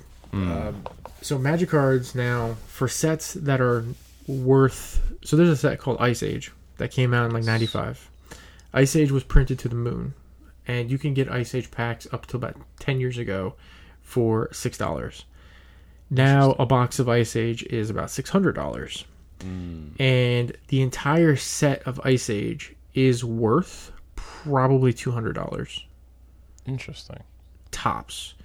And so you're paying, as Vintage Pokemon Hunter said on the show, you're paying for the sealed factor. You're paying for it because it's sealed. You're paying for That's- the, the air from the 90s or whenever it was that you were the, Yes. the whole experience. That's what you're paying for. Yes, And that's definitely. not it's not worth it because there's no so there's like so if you get a pack of like Arabian Nights, which is an older magic set, they're going for about four or five thousand dollars, which is pretty cheap compared to what Pokemon's going for. But the the value of the cards in the set, I don't think there's any card that's worth five thousand dollars. But it's like you're paying for the the the idea that you could get a three thousand dollar Yes. card. You're paying for potential. Yes, you'll never get the value, full value that you paid for the pack, Generally, no. but you're paying for that like allure and just the mystery, which is mm-hmm. it's not worth it. If you're ever going to buy cards, people buy singles. Yeah. Always and forever buy singles. Like the new set when a set just comes out is probably the best time to buy sealed product like a box Yeah. to crack it open, have fun with it, do whatever. Then, if you want to f- complete a set or do whatever, buy singles, but don't to collect. Don't buy boxes. It is not worth it unless it's brand new, because that's when it's going to be at its lowest price. Yep. I, I definitely agree. I mean, I so I love the idea of chase cards and of the rarity and stuff like that. I think honestly. I, I think it's super fun. Like there, it's it's a weird juxtaposition because part of me is just like, wow, like a char, a first edition Charizard going for that crazy amount. That's like insane. By the same token, how many kids are morose, you know, realizing that they had that in middle school and it was at the bottom of their backpack for a week before they took it out and it was all bent up and they, you know, threw it away or didn't care about it. Like, it happens a lot, and I it just like, and it is what it is, right? That's just that's part of it. But at the same time, I think it's I think the the best thing to do is when you're when you're collecting something that is, you know, a staple, whether you know be kids, you know, the parents getting their kids into it, or you know, doing whatever. Like take care of your your product always. I mean, it, it's there's literally in 2020 there's no excuse to not have you know things sleeved up, things put away, um, and things like that. But I think the over the overindulgent obsession with being like like oh like you know the, you saying like that that one uh, rapper was just like yo I'm gonna buy this for three hundred thousand dollars. If you got three hundred thousand dollars to blow, I mean that's cool, and I think that that's fun for you know their audiences and stuff like that to just kind of like be like wow like you know instead of buying like you know Gucci shoes you're like yeah, I want to buy a Charizard. Like I think that's cool. Like I think that's fun. Um my my thing my cautionary tale is like never ever buy something that with the expectation that you're buying it now to save it for later because that's literally the beanie baby scenario Mm-hmm. um, with Pokemon, we we kind of just all bought it because we just liked Pokemon. That was that's really the thing. Is like we just genuinely enjoyed the product. We're like, this is good. We love this game. We love this franchise. This is great. Um, but the, it can get to a place where you're just like, no, we're buying this because of this, and like you know, we're gonna get this and just never open it and stuff. It's like, eh, don't don't go that direction with it. Like if you if you can afford to and you can ha- keep a box sealed, great. I have a sealed copy of Pokemon Platinum uh, because it was my favorite Pokemon game. Even after I've played it to death, I found a copy at a random, you know, I think it was like a Toys R Us when they were sort of on their way out, and I was just like, oh, this is sealed. It's you know, twenty bucks or whatever. Like I'll grab this and just. I have no reason to open it. Just it's just like I know that I have a sealed copy of it. You know what I mean? Yep. So it, it's it's definitely the thing. Definitely the thing to do. I like you also have the collector's mentality, but I recent so we you and I have collected things for like forever. I know you're always big into the collector's edition for video games. For sure, for sure. Um, Which are, by the way, for that as well, even more so than cards. Buy those because you want the thing inside. They are never worth anything. no, yeah, hundred percent. Like, don't if you're gonna buy it to sell it, don't. It's not buy it because you like it, and that's exactly. It. Exactly. Um, I've honestly stopped and trying to like sell the things that I've collected over the years Mhm. because it's just not worth it. So like I'll give you an example, like comic books. I tried collecting comic books for many many times over the years. Yeah. And then I went to the store, the comic book store every week, had my pulls, and eventually I'd read them and they'd sit in the long box and they just take up space and then eventually you need another long box and another Yeah. one. And I'm like, what am I doing? Like Yeah. I'm never I don't I'm not gonna read these again if I'm not for a long time. Yeah. And there's it's just it's gonna take up space. And then so I was like, all right, let me just get rid of them. So I went back to the comic book store. I was like, you give me anything for these? He goes, I'll give you ten bucks. I was like, I sp- literally spent if you add up like how much it was like three four hundred dollars on them yeah. over time. And he goes, you ten bucks. I was like, all right, whatever, I guess Yeah. maybe just like my cousin he's um comics what they're doing right now is doing variant covers and they're doing rare rare rarer covers uh by certain people and they're like limited so the cover will come out and that issue of like venom number four will be worth a hundred dollars Right. Versus the three dollar one Yeah. I bought Um, some of those in the past. I I bought. I was a big fan of um, Civil War variants and uh, Old Man Logan, so I got some variants of those. Yeah, but, but those are like arcs so that's like Yeah. a different Yeah, that's different like it's not just like re- generic issue number Right. Whatever. Not of a main run. Yeah. um, whenever a new character comes out, people are buying them up because they think that the, they're going to be a popular character in 20 years and that are, the issue is going to be worth something. Yeah. So there's like the leader of the symbiotes. Uh, that issue is going for like 50 to 100 dollars. Uh, Joker's new girlfriend is going for I think 50 bucks, and they just came out within this past year. So for me, I'm like, I was like, I can't like I don't have any room for these comics. So the best the best thing honestly has been the Marvel Unlimited app. It's 10 bucks a month and you get every issue pretty much ever that Marvel put out and you get new issues but you're 6 months behind. So as long as you're okay with not being current, it's the best thing. I was gonna say honestly, I kind of love that. Like my the thing with like the new characters and stuff. It's like in when they were making those comics, they didn't think that those things like like a, a first issue of first appearance of you know Mister Freeze is no different in ink and quality and you know substance than you know issue two of you know Mister Freeze being you know featured. It's that's one of those things that is it the determinate value is only showing itself in hindsight, and I Yeah. I know that that's become sort of a sort of a, a factor, sort of like a tentpole, if you will, of like comic collecting and stuff, where it's just like, oh, this character's first appearance, it's going to be valuable. Like I remember buying issue, I think I have issue like 600 of like Amazing Spider-Man because it was just like, oh, it was like a big deal or whatever. It was like restarting the, the franchise or the series or the, the origin. I'm like, okay, fine.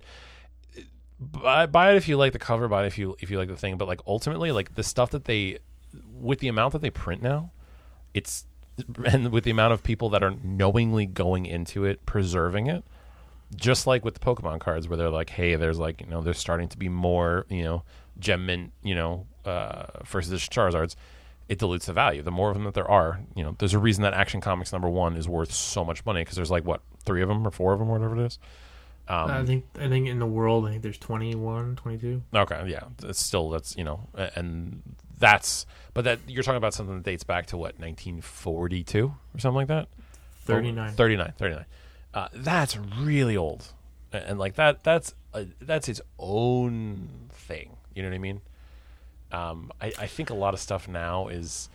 I feel like the stuff that'll probably be the most worth it is things that came out between the gaps of the bubbles.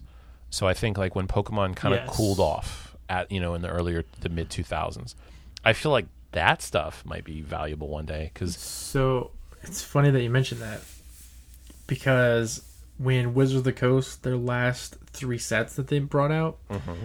do you remember the e-readers on the on the Nintendo Game Boy Advance? yeah, And the Pokemon cards had that little like stupid barcode at the bottom. Mhm.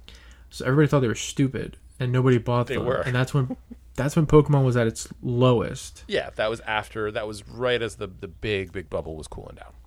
So those three sets are probably the most rare sets, besides first edition base set. Really, Uh, Skyridge, Aquapolis, and I forget the third one.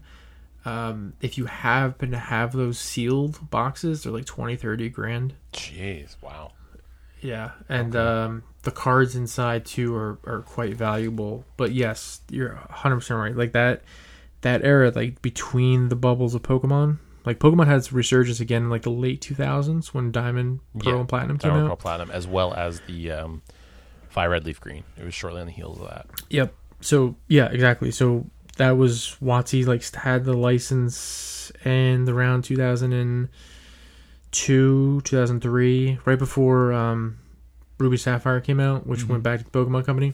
So that was about a lull period. Even the Ruby Sapphire cards, those are worth more than say uh, a Diamond and Pearl set Right. or a uh, Black and White set that Right, came right, out right. later. Um, and but but no, you're you're 100 percent right. I think the bubble period between the bubbles is where you'll find the gems still that people want. Um, but think about it now too. Anything anybody's opening up now, everybody's saving or getting graded. Right. Yeah. There's always going to be gem mint copies. Same thing with comic books. People are getting them um, CGC graded, and anytime there's a number one or whatever, they, they get it graded, they get a 9.8, and then congratulations, you have it. Right. There's like you know the the the Walking Dead ended. Everybody's trying to get it graded. The only ones that are worth anything are the first one and the first appearance of Michonne Yeah. That, that's because those are the ones that had limited print runs. Exactly. That's that's always where I at least I from just looking at it and assessing it, I'm like, buy it when nobody cares about it, when it's cheap and when you're having fun with it, and you're just like, remember that? That's when you want to like buy stuff and be like, oh, cool, a box for fifty bucks, sure, throw it in the closet, like whatever. You know, if you if you're able to do that, you know, go for that at that point. I would love an, a, own a copy of Amazing Fantasy 15 for Spider-Man. Is that that's for Spider Man? That would be, that's Yeah. pretty cool. Yeah. I would love to own that, or I'd like to own Amazing Spider-Man number one, because back then everybody threw them out. There wasn't that many out there. Yep. Even I'll even take a beat up condition as long as you, the cover is like legible. I don't care. It's, it's Amazing Spider-Man Yeah. or Amazing Fan. I'll take it. Yeah. Um, I have uh, so I like Captain Marvel, Miss Marvel, and when the movie came out, I, I thought Brie Larson did a great job. I liked the movie a lot. So I and I met her in person. So I have um I got every first appearance of like Carol Danvers and mm-hmm. like Cap Carol, Carol Danvers, Miss Marvel, Warbird, Captain Marvel, and I framed them in a shadow box with my picture That's awesome. and her. Yeah, So I that's a gonna hang it complete- That's like a complete experience and a thing. Like that's Right, exactly. So like That's that's, the kind of stuff that I will like collect. Be like, okay, I have it. I want to like that's what I'm gonna keep. But like I don't need the long boxes anymore. I have in trades. I have Civil War, love it. I have um, Avengers vs X Men, love it. I have you know I have like the ones that I really really like, yeah. and then I have a bunch of Batman ones. I have Red Sun, Superman. Um, I have a bunch. I have the Power Rangers ones because you can't get them on digital, or you can, but through Comixology. Um, but any like random issues or like just the continuation of the story, just digital app. Like that's the best way to do it. Yeah. Beanie Babies, that was a bust. Yeah, that was the first thing. I remember my mom uh, was collecting those. So I have a few that are that might be like we we definitely have the first set with like tag protectors like before they re-released the first set like the first first first ones. I know Mhm. we've got a few of those, but like they really ended up not being that much, even even for those originals, which I know I think are the the the set if you're gonna you know do the set, like the Jerry Garcia and like I think the Princess Diana like ones were like the only couple that were I, off the top. I have the head. Princess Di one. I have that one too. Um, Um, I I got rid of most of them. I kept a few for like my kids hmm just to like play with. But I I mean, I'll before I ever give them to them, I'll check the value. But I'll, if it's any, anything less than twenty dollars, like here, kid, just play with it. Whatever. Yeah, It was my toy. You can play with it. Exactly. Um, it it was eh, just it was fun because you had like catalogs and it was like fun to look at and be like, oh, you know. Honestly, the thrill, much like open up a pack of cards and finding a rare card, the thrill was going to the store and, and seeing one tucked between you know other Beanie Babies on the shelf and stuff like that, you know, and being like, oh my god, it's the one. Yep. Same with I remember I was my grandmother would take me to try to collect um, Star Wars figures, and I remember, and this was in the '90s. This was when the movies got the in theaters. Power of the Force. Um, I remember. I think it was like the hard one to find at the time was uh, Princess Leia, um, and I remember like we both like freaked out when we found it at like one of the carts in the mall. It was just like whoa, like that moment means that moment of me and my grandmother finding that figure, you know, at the mall is more memorable and more worth it to me than actually the figure itself. You know, hundred percent. so that's Yep. that's why like it's it's not bad to collect. I, I don't I definitely don't want to dissuade anybody from collecting, but make sure you're doing it for the right reasons. And if you're going to try to do it with some sort of like, you know, investment to gain ratio, don't go nuts. You know, especially if you're if you don't have a lot to spend on it. If you don't have a lot to spend on it, buy stuff that's like cheaper but less printed, like we were just talking about. That's that's my And do your research. yes, definitely do your research. Know what you're looking for. Know how to spot fakes. Know how to know what's valuable, what's not. There's like forums. There's Reddit groups for them. Yeah. um like i like i have a few power of the force figures because you can at the flea market you see them you can get like two for five now Mhm. and so i got the ones that i played with when i was little. I got the luke skywalker from return of the jedi. I got han solo lando Yeah. um, vader. Um, now the popular thing with star wars is the black series. Mm. and those are like the really fancy figures. And then there's the chase figures. And I, i'm on the reddit subreddits for like collecting. And i see people they're like oh i finally got it or i finally found it. Like gi joe exclusive all about the exclusives. Yeah. and like scalpers ruin it for everybody. But it's like i mean if, i guess if it makes you happy but then go for it but they're just so um it, it's almost like a job Mhm. to try to go and hunt them and get them Yep. and it, and it, and it like I remember going to like Kmart and like seeing Dragon Ball Z figures on the shelf and like being blown away by like yes Mhm. Dragon Ball Z figures I can buy Mhm. them. Yeah. Um, people now buy the um, their uh, SH Figuarts figures from Dragon Ball Z. They're like highly articulate. I think the Ryu, the evil, the hot Ryu that you have Yeah. is that that brand. Okay. I or think they're bluefin. They're bluefin, but maybe it's, like I feel like it's like similar- Storm Collectibles or something like that. yeah, yeah. Sorry, Storm collectible, Storm collectible, bluefin, SH Figuarts. Um, they're I don't know if they're all f- part of the same company or if they're all part of the same like. They, they make the same types of figures. So like Dragon Ball makes figures that are similar to that, but um, I got one.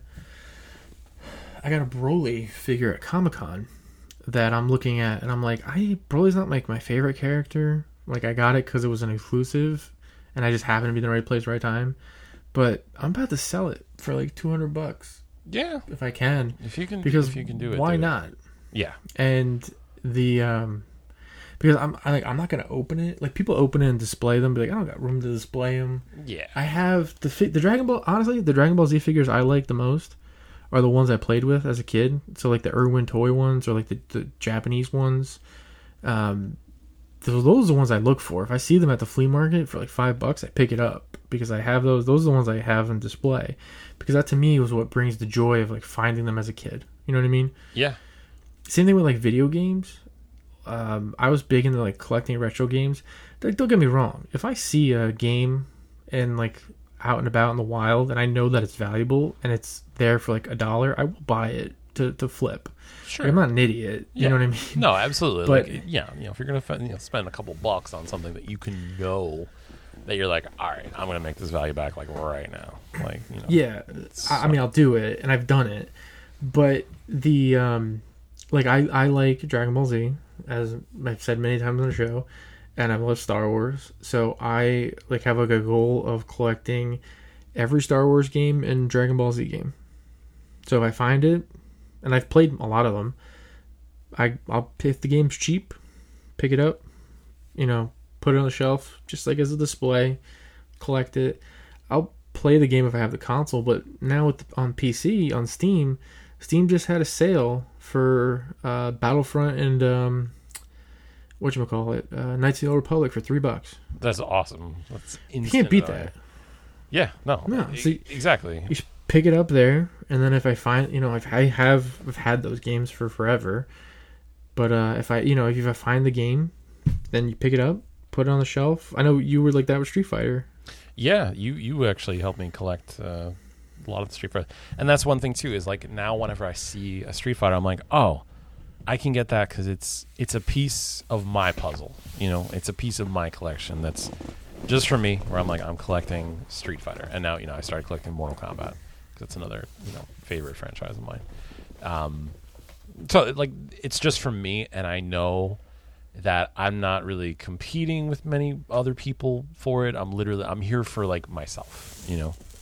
That's the most fun. It might not seem like that at the time because you might be like, "Oh, you know, I got to do it to to do this," but like don't try not to go too far into the hype of things because a lot of times that's what people want because they get the hype and then it, it validates their own investments and stuff like that too. That is it's definitely part of it.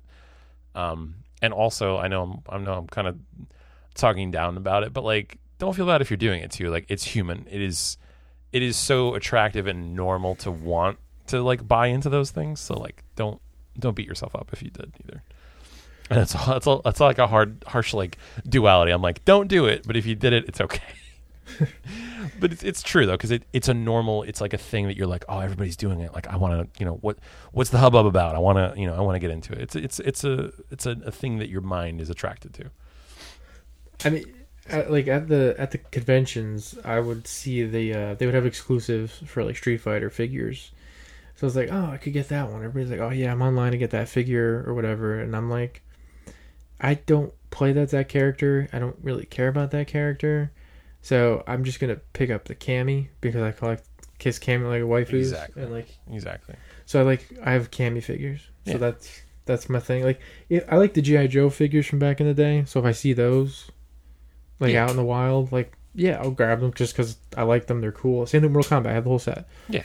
and um, have them display them. But like they have the the Storm figures, all the Mortal Kombat figures. Like I'm not I'm not picking them up. But I mean they look cool. Don't get me wrong. They look awesome. yeah i kind of But it's just like speaking of those i kind, of want that sub zero and the smoke Because they look awesome. They They're look dope. really They're like dope. I wish they had figures like that when we were kids. oh hell yeah But like, because they're awesome to play with. But the um, the the old mantra is like you can't take it with you, Right. kind of thing. Right. I feel like if it brings you joy and stuff, sure, but like I don't need all the stuff. Like I like to bring, I like to get the things that I played with as a kid, Right. and like the and the games, like N64 games that I played with as a kid. Um, this the Nintendo Switch had uh the the Mario games, the what's right. it called? They had the that Three All-Stars. Yeah. Uh, we got 64, Sunshine, and Galaxy. Like I never played Galaxy, but I love 64 and Sunshine was great. Galaxy's good. So- first Galaxy's real good. I, mean, I can't wait to play it. So, uh, you know, pick that up because it's just like what I like as a kid. Exactly. Um, but I don't need to get. I, I again, if that's your thing, cool, go for it. Like we all have our niches, but Yeah. it's um, no. I think the best thing like to come out of this is no, like don't collect to think that you're going to flip it. Correct. Yes. That is not the reason to collect anything. If you see it and you know that it's valuable and it's cheap, obviously do the thing and Right. flip it. Like you got lucky, congratulations. You're probably not going to get lucky again. Right. Right. If you want to make it a hustle and you want to go and be that scalper and be that guy nobody likes, know how to do the hustle and do the work because a lot of them do do work They do. and they put in you know they go they they go up at crack of dawn they drive around they get them all they do the hype they they resell like they do it it's not i don't think it's the right thing to do but hey you gotta make a buck so For they sure. do it and but you know just do what you do it because you like it not because it will bring you financial Right. gains I remember being behind. Uh, I was in the line to meet Stan Lee, and uh, I remember I was behind a couple guys that literally they had like four copies in good shape of like Wolverine number one.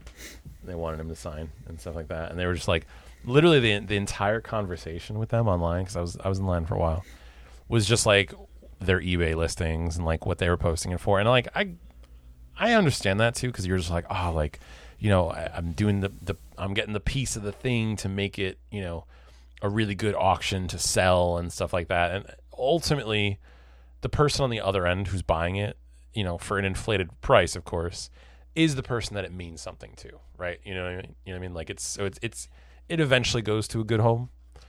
Um, I just think like there's the middleman situation is is is a kind of a sketchy thing because I mean, like, they didn't seem like they even cared. I was like, dude, we're we're about to meet Stan Lee. Like, he's a legend. Like, I guess for them it was just like another transaction, but I don't know. I I feel exactly the same. Where it's like, do it for yourself. Do it because you want to. Do it because the moment, you know, is you know important to you, and not necessarily uh, for any other for any other thing. The same thing at Comic Con, meeting like winning the tickets to meet the celebrities, and like Yeah. I met Margot Robbie, and I got the Birds of Prey poster signed. Yeah, that's dope. Um, like I have friends like that go that they go to the different panels and stuff to get the free stuff, and they try to flip it. And you know, if it pays for your trip to the con and stuff, Sure. like, by all means, Yeah, do it. But it's I for me i'd rather go to a panel or a signing or something n- not to flip it but just for the enjoyment of meeting the person and getting that sign and like for the hanging it up and Yeah. yeah. the experience of it all um Hundred percent. not some i mean again if i'm in the right place for right time and i do get something that's valuable and i can flip i will obviously do that but Yeah. it's not it's not my goal and intention to do it because at the end of the day it's very stressful sometimes to do so Definitely can be. and it's not it's not worth it to, personally it's not. And like i'm trying now to declutter. So i think for for gaming you know xbox ps5 i think pc honestly i'm just gonna give in. Pc's the best PC's the best. everything is all one thing Yeah, I was gonna say PC's really the best. You don't have to worry about things being backwards compatible. You don't have to be like gracious of a company for allowing you to play games that you know you, you had that you would like to put the other box away and just have one on your shelf. Literally, that's backwards compatibility in a nutshell. Is hi company, I'd like your new box, but I'd like to put the old one away. Please and thank you. like make them backwards compatible. That's li- literally that is exactly what back compat means to people. Um, it's just like like I don't want all of these boxes and all this clutter, and I want to be able to plug it into a modern television. Thanks. Um, but with PC, like you, the thing that sucks about PC, and the only thing that sucks about PC, is you don't get the physical objects, and you don't have that kind of connection to them like you do like with consoles.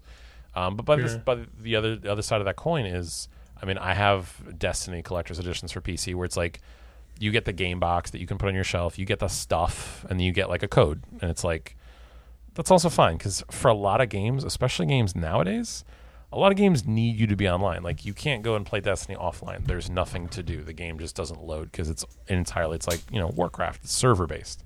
You got to be on the server. Um, Most games are like that now. yeah, Even I, Nintendo. I don't know if you know this. There's a lot of people before Classic WoW came back. Um, people were getting gifted and buying uh, the server blades that were actually like in the servers at Blizzard. Like a lot of people in the gaming community, like popular figures, would get sent one by Blizzard, and they would put up like a glass panel on it that would be etched, and it would tell them like what number it was. So it was like while you didn't have the physical game, some people had pieces of the original servers, which was I thought was really cool. No, I think that's a that's an awesome idea. Yeah, it's, Honestly. it's an interesting thing because that's the closest you'll get to like the that that corporeal version of like that you know physical you know content stuff. But, So we've we've talked a lot about collecting. I'm pretty sure we can go another whole hour. Oh, but um, is there uh, before we before we end, what's what's new in the fighting game community, or what's Uh, going on? yeah, it's been we- pretty lull. we touched on it. You you were saying that you were watching some streams and stuff. Um, so I mean, like I'm, you know, I'm looking at my my Twitch uh, page right now, and I, I'm seeing slightly lower numbers than I'm than I'm used to seeing. I think one of the big things, and I'm trying to remember when, when I don't I don't remember what when when the podcast was. Did we? It wasn't coronavirus when we talked about fighting games last, right? Or was it? It was. It was? It was in August. It was in August. God, it feels like four years ago. Um, that's that's this year in a nutshell. Is everything feels like it was four years ago. Um, I think it was right now. Street Fighter Five. We'll start there. Was looking like it was going to end uh, throughout this year. If there was going to be a Capcom Pro Tour, there was a lot of rumors of Street Fighter Six and other things. As it turns out, we were getting another year's worth of Street Fighter Five. We're getting five more characters, um, and I, I think that was a pivot by Capcom, looking at it, going, "Hey, we don't really have the manpower right now. We don't have people in the studio. We're gonna we're gonna just bang on with Street Fighter Five. We can create. It's easier to create more characters and, and have some more fun with Street Fighter Five. You know, a game that already exists. Uh, so it's it's one of those things that it's like that's that's what it was. So we're kind of in a holding pattern where we're playing Street Fighter, we're waiting for Street Fighter Six, we're still playing Street Fighter Five. Um, Mortal Kombat honestly stepped it up. They dropped uh, Rambo from like literally Sylvester Stallone. They got him to like motion capture and do the voice. Uh, so Rambo is in Mortal Kombat alongside RoboCop and Terminator, which is Rambo. it's just absurd. Uh, so it's just it kind of crazy to see that whole thing. Like that's awesome. Uh, we got more characters. Maybe there's more on the horizon. Um, you got you know there's a Mortal Kombat movie coming out that I know that NetherRealm wants to kind of like promote alongside. Um, I think I think Mortal Kombat is in a decent place. I think they could add a little bit of DLC in terms of mechanics and then be in a good spot. Um, the trouble with it realistically is um, fighting games need to be in person. And I think I mentioned this probably last time as well, if, if it was during COVID. Uh, fighting games need to be need to be in person. It's really hard, and if if anything is uh, actually this is a good anecdote to that. Um, there's an old version of Guilty Gear, which is a fighting game that came out. I want to say early 2000s. I'll actually look it up while I'm talking about this right now. Um, there's it was Guilty Gear. I think it was Accent Core Plus R. Uh, it was one of the old ones, but what they did is they did a limited re-release of codes for a rebuilt version of it with um, rollback netcode, which I know that I went in detail about that to create like a to give you like a very short version of it. Um, there's two prominent different types of code that's built into uh, your common fighting games that determine how good the game feels. Um, obviously, when you're playing games across the internet, internet is always going to be a thing. How far apart your opponents are, you know, is always going to be a thing. For fighting games, it matters a little bit more, just because you're reacting to button presses and moves that start up or, or cool down or end within fractions of seconds. Uh, so you're looking at like some games have a three frame startup for like a, a, a light punch, which is you know three frames, three out of the sixty frames per second. So it needs to be very tight. Um, for a long time, game companies did not use rollback netcode; they used delay based, which just kind of put you kind of behind. Both have their positives and negatives, but in generally speaking, rollback is the preferred method that more people wish would be a part of it. Um, and so what they did is they took this old game, which came out in, uh, let me just look it up right now, Guilty Gear um, Accent Core Plus R. Um, and what they did was uh, they added rollback netcode to this game. Now, that's kind of insane, um, just because like if you're you're talking about like an arcade game that came out, when was this? When did this launch? Like April 2002, I think it is. Um, you know, a game that's like going on, you know, 15 plus years that year. They're now putting an older net play in, and they ran out of codes like almost instantly because people just wanted to play. The, the fighting game community is so resilient and they cross games so easily that if the game is good to play, people will throw that on and play it. It doesn't have to be their favorite game. It doesn't have to be Street Fighter, Mortal Kombat, Smash Brothers, and stuff. If the game is good and it's a good fighting game, people are going to turn it on. They're going to play it. Like nobody cares. I have a ton of fighting games installed that I've gotten for a couple bucks here and there on Steam. That the netcode is decent. I get a buddy to play it with, and even if it's just the two of us playing every once in a while, like late at night, we're like, "Yo, let's throw some hands, put that game on." It's fun as long as the game feels good. It's fun. I would rather play a game that I have no idea. I couldn't even remember the names of the characters. I will play that over Street Fighter, which is my favorite. 10 out of 10 times if the netcode was good and if it was better. You know what I mean? Yeah, I get it. Yeah. So that's kind of still where the fighting game community is. Um, so they're doing a Capcom Cup, they're doing regional qualifiers, they're doing them online. Um, there was a lot of beef over the summer. There, I think we may have talked about this last time. Now that I'm remembering it, somebody had you know bad net code. Someone else decided I'm gonna just not play. I'll let them take the win because if I play and I lose, it's gonna look like I got you know trounced on. But if I just say I'm not playing because their net code's bad, then at least you save face a little bit.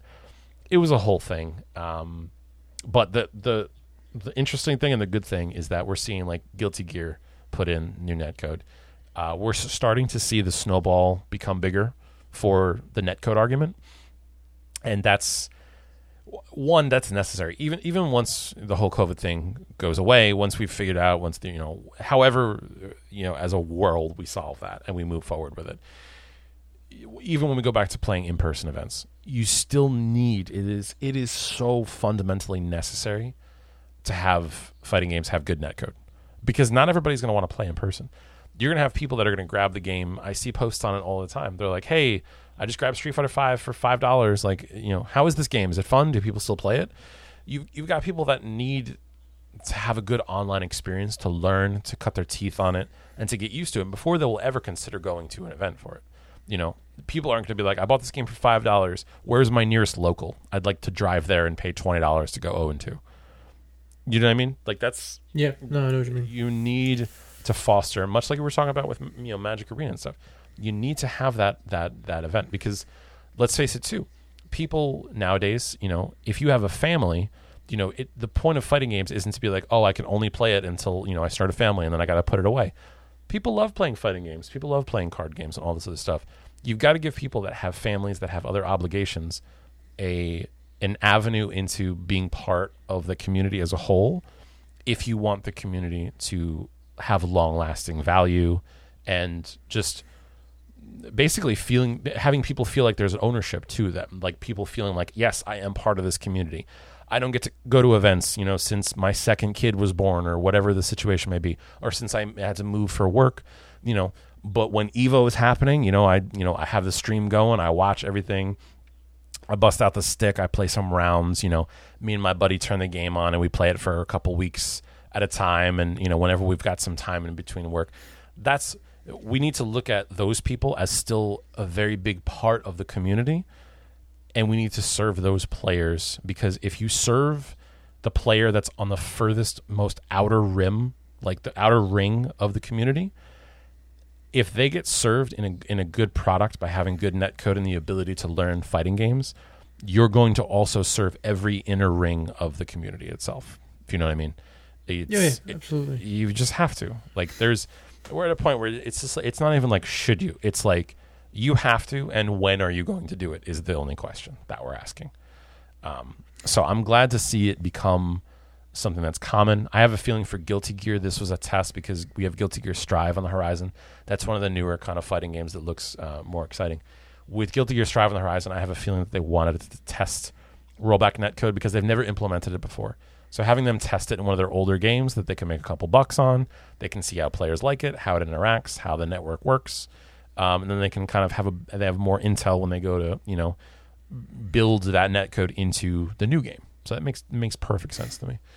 Um, so that's kind of where we're at. We're seeing like Jay Wong. We're seeing a lot of people put on streams where they do kind of like like house streams. I, I like to call them online locals. I've been starting to cover that again for um, for the site. If you guys check out toptier.gg, um, I'm doing sort of like a sports center kind of angle to it, where I'm just basically That's a good idea. you know, I, I was originally doing it for um, you know, the world tours and stuff, but we don't have world tours. But you know, so what we're doing is for larger online communities, so like your next level battle circuits, your Wednesday night fights, and you know your Capcom Pro Tours. Um, we're covering those in a brief thing, going, hey, you know, here's what happened. Here's some highlights uh, from that event. This is what went on, and then people can you know take a look at that, kind of get into it, and we're we're asking people as well if they're if they're part of a, a growing online event that's you know well produced, you know, good video of it, good you know if we could see brackets and different things, you know, there's there's bound to be some players that when this is all over didn't get weren't into fighting games before it and are now started winning their locals and go all right well fighting games are kind of fun and i'm kind of sick at it. So like maybe let's go to a local um, you know maybe let's go to a tournament. Like there's going to be some players that crop up from nothing you know at that point so um, Fighting games like are very similar to TCGs in that aspect of that camaraderie. Yeah. And that um yeah yeah. uh like being part of a group and being like with together with people is very it, it is like at the core foundation of what it's about. yeah So on a social aspect. hundred percent. You need to. It's about being there. It's about being there, and much like card games, like you and I, we played. We played at our our store. You don't have to be playing on the most grandiose stage. You don't have to be the best in the world, or the best on the East Coast, or the best on the West Coast, whatever. If you if you're having fun, it's it's with a lot of things in life. Like the, I feel like an old man now saying this. I'm like, you can get so competitive and so obsessed with everything, and like if you want to, you should. But at the same point, there's lots of there's lots of layers to competitiveness, and there's a lot of fun. More important, there's a lot of fun to be had when you're playing with people that you like, people that you enjoy playing the game with. Um, you know, and that's where rivalries, friendly rivalries, and stuff develop from, and that's good. That's that's part of who we are as human beings. I I believe so. I think it's No, yeah. It's- I completely agree. it's fun and you, you should think- go into it with the with the idea that i want to have fun i want to compete and i want to you know if we're gonna you know bust chops on people if you know we're gonna talk a little shit like that's as long as you're doing it within within people that are comfortable doing that with you and, and that are kind of meeting you out in the same spot it's it's fun and that's the best that's the best fun that you can have with you know with games and stuff like that and now is the best time to learn and to practice. Yes. Yeah, because most people are just kind of you know not going out as much, or you know, or if, if at all, and are just going. All right, well, you know, I'm watching season 900 of you know uh, Naruto. I may as well you know throw on Street Fighter and practice some DPS. You know, while I'm doing it, practice some combos. I'm uh I'm on the very last I have one more episode to go of 30 Rock. nice. I was gonna say how how many how many speaking of episodes, how many episodes of uh, Street Fighter training mode have you completed with Ryu? That's a big zero. Okay, I was I was ready for you to be like, well, that's all we have for today, folks. Um, But but it's- but it's good, though. It's good I will I will have some completed That's before the end of this year. that's good. I really want to get my YouTube thing up and running before I do anything, commit to anything else. That's fair. Yeah. It, honestly, they'll do it. Street Fighter Five is a game that people give you a lot of shit for, but there's going to be so there. There already is so many players that are Street Fighter Five is their first Street Fighter, and as much as and that's why I don't like to give it too much shit because, uh, that's somebody's first. You know, like Street Fighter Two was my first, so it's revered, it's it's magical, it's mystical. That's not everybody's first. Some people are going to play Street Fighter Two after playing Five and be like, "Yo, I get this is the origin, but this is whack." You know what I mean? That's gonna happen. Yeah. I think people get a little bit too. The hot take for today is that people get a little too obsessed with the originals. Nothing's gonna beat it, but it's also that's that's our originals. Somebody else's original means the same to them. You know what I mean? Yeah. So it's you gotta. People need to stop gatekeeping so much. It's not. It's not good. Bring people in. Be together. You know, if you wanna if you wanna be the the geezer telling the old stories, that's fine. But let people have theirs. Let people have their first and stuff. I think fighting games though, like TCGs, is like if you, like people might like, you know, rag on people, but if you if you keep coming back and keep showing up, you might you don't even have to be good. You just have to show that like Exactly. you're committed. Like people will welcome you in. It's 100%. more of like a it's like a It's a community a light form of hazing, I guess would be the way to say it. yeah, it's it's a community. yeah, I, I know exactly. it's not a word, right word to use, but it's like Yeah, I know it's the it's like an initiation. Be like, are you here Yes. to like actually play, or you just you know Yeah, what do you like? What's your what's your deal? yeah, And um, where a game like League of Legends or Fortnite is not as welcoming. it's it's not because I mean honestly, I can. There's an easy reason for that with League of Legends and and and those games. People, especially League of Legends, you're reliant on your teammates to play the game. If you don't have four friends, you need to rely on the randomness of the internet to give you a team. You have to. There's no other way to do it. You're at the mercy of what the matchmaking queue determines for you. Um, and when you're playing with people, it's hard to lose. You know, hey, I've got two hours after work. I want to play some League of Legends. I haven't played video games in forever. And that person's going to go and lose one game. They're going to lose two games. And they're going to be like, all right, man, I got to get a win here. They're going to lose three games, four games. And maybe they won't meet with you until the fifth game. And on that fifth game, there is so much at stake for them that you have no idea about. You might just be like, this is my third game and I just want to play and learn. And then they're mad at you going, can't you figure this out? And you're, and you're sitting there in your chair going, no, that's why I'm here. That's why I'm playing to try to figure this out. Um, so the, the the game mode is what lends itself to that. I, I'm personally, and I, I know you're the same way. Is one of the attractions to fighting games is that you don't need another team. It's a one v one sport. You know, Yeah. it's No, exactly. and it's just like a card game. It's like you don't need anybody else. If I suck and you want to tell me I suck, fine. G- g- hope your day gets better. But you know, by and large, you know, you're there to learn, and it's you don't have to worry about letting anybody else down. You're not like, oh man, I was the reason that m- my buddy Brad, he's having a terrible week, and I couldn't even bring him a W. So like, I feel like shit now for it. Like, no, you just you're there playing, and the best thing to even do is if even if you're having a crappy day, like I do, um, with my buddy Dan, we'll be like, yo, let's pick random characters and just go at it. Whoever you get, you got to run that character for a first to 10. And you got to figure that shit out on the fly. And that's fun, you know? So you kind of set almost like a little, it's almost like a built in handicap, if you will, for, uh, for playing. And that ends up being a lot of fun. So th- there's a, there's a lot of fun to be had with it. That's ultimately that's the that's the important thing. I know a lot of people go into games to kind of like prove themselves or whatever. It's like again, hope your day gets better. But that, for for most people, that's not what they're there for. They're there to have fun, and that's you know, when you're welcoming people in, when you're when you're teaching people, it's so much fun to teach people and to see them. Like when you finish those tutorials, I can't wait to the next time I get to see you play Street Fighter because I'm I remember how you played it the last time you played, and I'm hoping to see you get better. And that's its own thrill to me is seeing somebody you know learn it and stuff like that. So no, yeah, I know good, exactly what you mean. good stuff to it. So. Then, um, how's the uh, how's the clan doing? Oh, we're doing good. We actually just, uh, oddly So enough, you're launching a website. I I, launched a website. I know it's weird, but like, hear me out on this, right? I don't think it's weird at all. Um, people like a lot of people are kind of tired of social media. Like, even people that are on it a lot, they're kind of just like, yo, this is just at a certain point, you're just like, this is exhausting. Like, people on here are just so impossibly difficult that like, what am I even doing? Like, am I doing it for these people? Who am I doing it for? Um, but one of the things, in addition to that thought, one of the things that I thought of was, I think in the future people are going to start. One, I think social media is kind of people are pulling away from it, especially like with Facebook and stuff. Um, but two, a lot of things that you post just kind of go into the void. And you can go to somebody's profile and you can see some of the most recent things.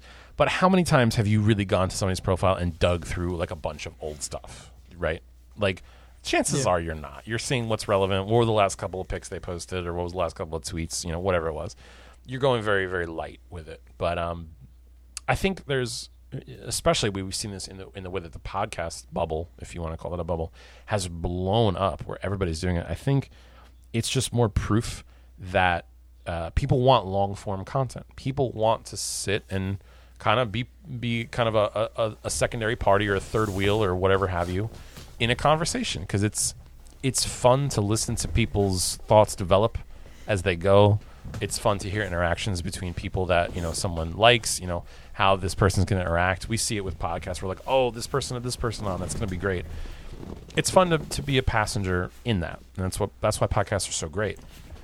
But uh, in terms of the long form content, I wanted to create, especially for Destiny, uh, a game that has a lot of content and there's a lot of legacy for how things have, have evolved and changed. I wanted to basically make a database for the things that we post, the clips, the videos, um, and also honestly our thoughts. Like I, we've started doing, uh, we just launched it. Uh, we're doing weapon reviews, like a weapon of the week. So you know, exotic weapons, for example, in Destiny, those are those are the rarest weapons in the game, um, and they change over time. Like as patches come out, as the games change, as the years goes on, those guns will be slightly tweaked. So I like writing an article, just you know, a quick five minute read, maybe even a three minute read uh, about the gun, the way that it fits into the game, and I feel like in doing so, and in and in you know, chronologically like housing those things like in, in a in a format, it's kind of nice to be able to look back on. Um, much like you and I always talk about Pojo, the card of the day. Um, Pojo. I literally saw that and I was like, One day I'll buy it. I was like, what about weapon of the week? I was like, that'd be kind of fun to like review a weapon, you know, a digital thing, a thing that exists inside the game. Um, so that's what I wanted to do with the site because I feel like it's hard to get to know somebody by being like, oh, do I want to follow this person? I'm only looking at their past couple tweets. Uh, is it worth it? Uh. This way, you can come to our site. If you see one of the tweets, one of the articles, one, you can know that you're like, oh, I don't have to go dig through tweets. I bet it's on their website, and it is. We've got everything kind of all sorted there. Um, I think conversations like that are fun. I am. Uh, I'm also a moderator on the our our Reddit.com slash Mortal Kombat or r slash Mortal Kombat, and uh, we started doing uh, um, character uh, discussions. So that's something I post every week. Or I'm like, hey, let's talk about this character. Let's let's learn and let's analyze and critique this character, and then we archive them. So whenever that character comes around again, there might have been a patch that might have changed that character. We could then link to it and go, hey, look, this is what we were thinking about this character at this point in time. Now let's talk about how we feel about that character now. Has maybe there's a new DLC that came out that makes that character almost you know different or or, or fit a different part of the meta. And I think as gaming, as we get older with it, it this is the first kind of time that like gaming's gotten real big, and then there might be like a little bit of a recession just because of you know for for whatever reason for you know for fighting games because of you know the whole coronavirus thing. It went out, but I think it's a good. I, I'm recently I've been all about kind of archiving thoughts and ideas and where we were at the point at certain points in time and how our thoughts and ideas changed because I think it's fun to look back on it's fun to to learn and, and kind of regale those times and be like, wow, we were stupid, or wow, we had we had a point there, you know.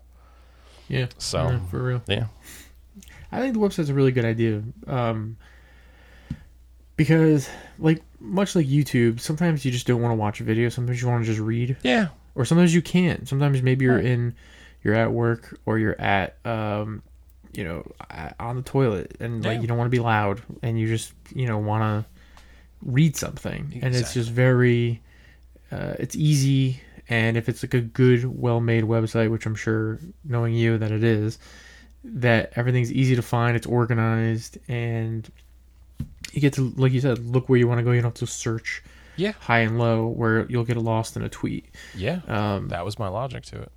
I think that's a fantastic idea. I, I don't think I think websites are something that will stay I figured more so. I think social media will be the gateway to the website. instead of like ads. Yes, I think I think social media is the gateway. that's exactly it how was web. it. like eventually, well, eventually we were gonna put this podcast on a website, Yeah, but I was just like, that's like many many years. I don't think many years, but once it gets more people involved, it's all it's hard to do yes. with the limited resources. Well, let me Um, let me tell you the. I mean, with the way that I mean we are at the caffeines, like I don't even go on our socials. Like we have, there's two of us of the caffeines of the OGs that kind of handle the socials. So it's it's nice to kind of that we're all part of it. So having those extra hands, it makes a world of difference in the speed of which you can kind of output something. Um, Oh yeah, even the way you um you guys like when you do it on Twitch, like Moose mm-hmm. has her has her like days where she does things. Yeah. Lucas. Yep. Um, and then I see sometimes like um just ra- like you're on certain days, Mhm. and then on Thursdays is the show. Yeah. So it's always it's very much engaged with a lot of different people. So you have a lot of different resources and avenues, which is good. Yeah, thank you. I mean, I I think it's good because my thought too is I'm like, you might like, you know, let's say you like Lucas and Moose, but you're like, yo, that perk guy, that guy is an idiot, and I don't want to see his face ever. I don't want to talk. I don't want to hear him talk about anything, which is possible. You might feel that way. Like that's that's one of the things with with media, with digital media. Not everybody likes everybody, and not everything is for everybody too. So having a kind of like a diverse group that all have different points of view, that are friends that trust each other to make critiques that are not afraid to oppose an ideology and then talk about it i think is good because in, much in the same way that like when you watch a podcast or a show or something like that people can find a person that they'd be like oh you know this person kind of i vibe with this person. Like they're they they make a lot of the same decisions that i make. They seem to have had a lot of the same experiences same feelings about stuff as i do. And then you kind of be like okay you know you know what's this person think on this gun? Like i was thinking of picking it up and i know that they already like and play kind of how i like. So let me i'm going to look at their opinion first because you know it's it's more relevant to me or something like that. Or maybe you don't. Maybe you go oh this person and i agree. I want i want to i want to find somebody i disagree with to see what they think you know to get that different the different point of view. I think that's honestly what it's all about. When you when you have more difference in the mix you only serve to make yourself better. You you get better viewpoints out. You learn things that you wouldn't have learned if you just talked to people that you agree with constantly right? So Mhm. that's that's the way i look at it. Plus you just it, it's more more horsepower for getting stuff done uh, i would not have been able to do the website and get all this other stuff done if it was just me by myself like no chance um, lucas definitely spearheaded up the website um, so i was working with him on that moose is one of our main writers on the website We've got the stream going on. Um, we got the podcast. We're prepping for um, Destiny's got its like a huge expansion coming out next Tuesday.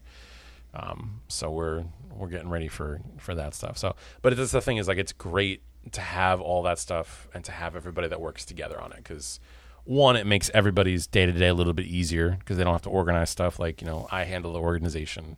Uh, you know, we we broke out for who's going to be in the first raid team who's the first raid team subs, who's in the second raid team, who's in the second raid team subs, you know, stuff like that. It's it's good to have a plan in place and people that are all kind of working towards the same goal. Community. I mean, that's what it's all about. It it- that's it- just how it, we. I'm. surp- I'm just still to this day like didn't think Destiny would be this popular and big, but they're they're putting more and more resources behind it. They're putting a lot into it. There was a lot of games that were thought to be like Destiny killers, like Anthem and, and Divinity, and, or not Divinity, um, Division. Division. Thank you. Um, completely slipped on the word, but it's um, Destiny has proven that it. Destiny hits. Um, Bud was actually talking about this because he just started playing. He was like, he literally texted me. He's like, "I know why you like this game," and I'm like, "Do you?" he's like, "It's it's basically like Star Wars and like like medieval like high fantasy like combined." And I'm like, "Pretty much, like yes." And then it's it it plays kind of like World of Warcraft meets Halo. So it's like Mm. yes, like there it's it's two good fantasies juxtaposed together, as well as um, you know two types of games which are fun. You know, a first-person shooter. How would that mix with an RPG like World of Warcraft? Like what? What do you mean? How would that work? They just literally slam them together, and it it actually does work really well. So, do you think that because Destiny has so much lore, has so much um, new content being put out. It's a mixture of high fantasy and Star Wars. Both of those things are intimidating for somebody who's not new. Do you think as Destiny puts more and more content out, more and more gameplay, it will be unlike fighting games, which is when your new game drops, it's brand new for everybody. Is it going to be intimidating for newer players as time goes on? Um, I think it, from what we've seen so far with it, it's been the same amount of intimidating. Like we're, I have uh, a bunch of friends, um, like my friend Big Tony J Cap. He just started playing it, and he's like, "I love this game." He's like, "I understand why you like this game, but this, this, and this is so stupid." And I'm like, "Yeah, I get it." Um, I think there's just so much that's mixed that they realize they're gonna not win every battle with how they present the game to a new player. But by the same token, when a new expansion comes out, like what we've been, I, I told my friend uh, Brad, he's he just he was just like, yeah, I'm gonna play Destiny again. He's like, what do I need to get? So I was basically giving the rundown. I'm like, hey, if you're gonna be playing, you know, in the next two weeks, try to get these guns because they're still gonna be relevant. Um, but by and large, uh, just try to do this, this, and this because when the new content comes out, it, they started doing something called sunsetting, where they go, hey, you know, this content is not going to be viable. You know, the gear that you drop from these events not going to be viable. So only do these things if you want the story, if you want to play the game. If you don't, if you if you want to just be caught up, you can be caught up and just play the new DLC when it drops. You'll be kind of at the same footing as everybody else. Some people might go into it with more materials, like maybe I'll be able to buy more, you know, faction packages or engrams or or things than than somebody else will. But competitively, in terms of like day one raiding or competitive crucible for Trials of Osiris and stuff like that, we're all your your legacy of what you've done matters. But by the same token, they've also found a way to make it not matter so much, so that you're really not ever at that much of a disadvantage from other people. That's a good thing that they do that. They they did, and it's it's also like they make it within reach where it is. You know, if somebody comes in, in the middle of a, of a season, and you want to be like, hey, catch up, do this, this, and this, they can go and do that, and it's not it's not going to take them a month to get where you are. Like generally, like one, you can help them because you're going to be higher level, so you can help them kind of get through some of that stuff that was difficult, but it was only difficult because it was the first week or so. Um, so you you you can if you work together and you work with people and you you kind of have a little community built around it, uh, which is the, the main thing that we try to do. It's it becomes accessible for everybody else as they come into it at whatever speed, pace, you know, a level of investment that they want to come into it with, which is good. So the fact that it's at least an option for them, I think, is a testament to to Bungie. Whether that's on purpose or just kind of a a design flaw feature that kind of showed up based on them smashing these two things together.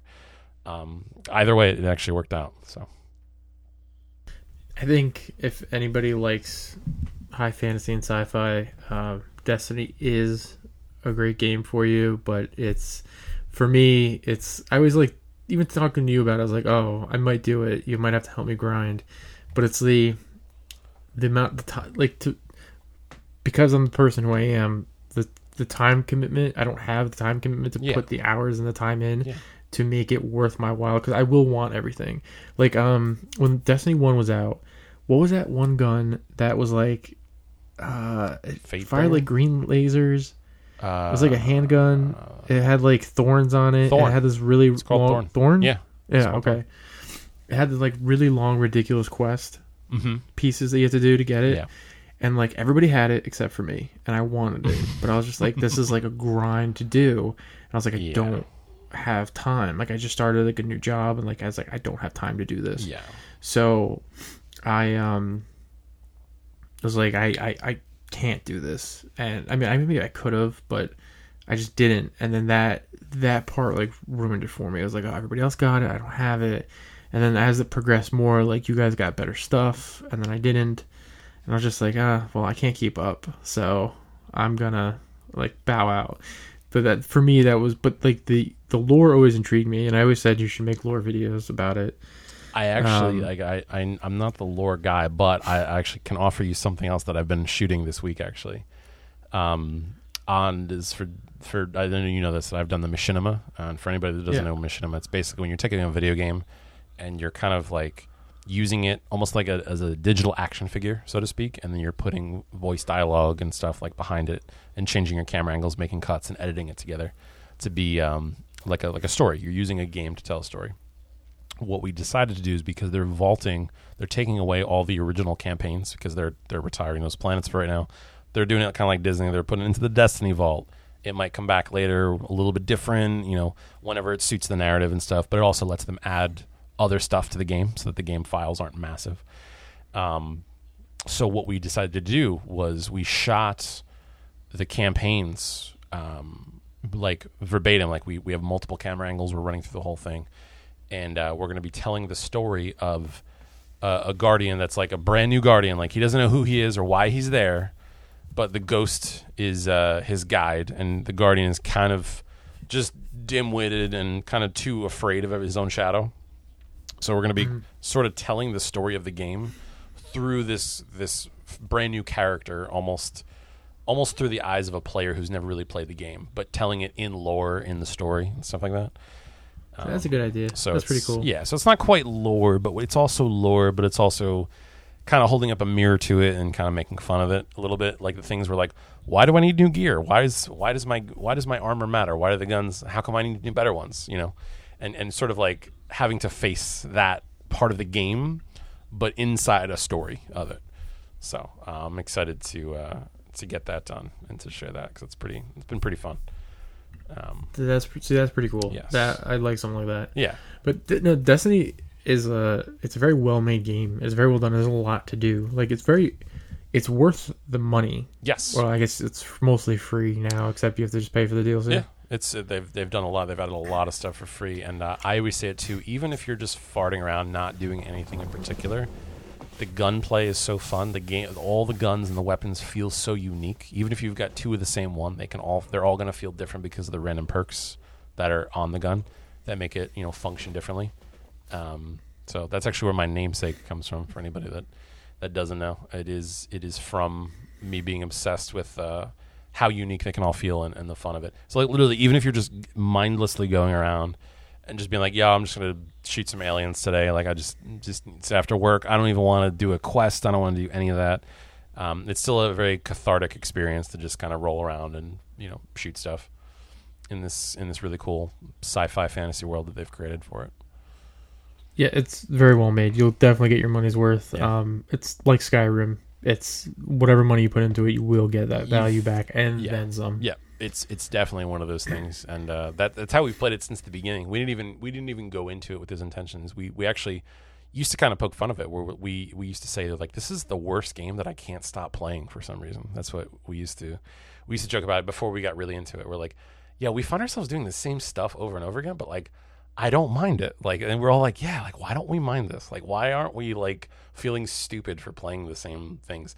And you realize those MMO kind of elements, you know, coming out of it, and you're like, okay, it just is fun. It feels good to play. It's a very, you know, like I said, cathartic, visceral experience with using the weapons and stuff. When it first first dropped, it was not the game that it was No. when Taken King came out. Not Because when Taken King, I think Taken King was like the peak for one, like the best that it was. Taken King was when When- it started to turn the corner and become really good.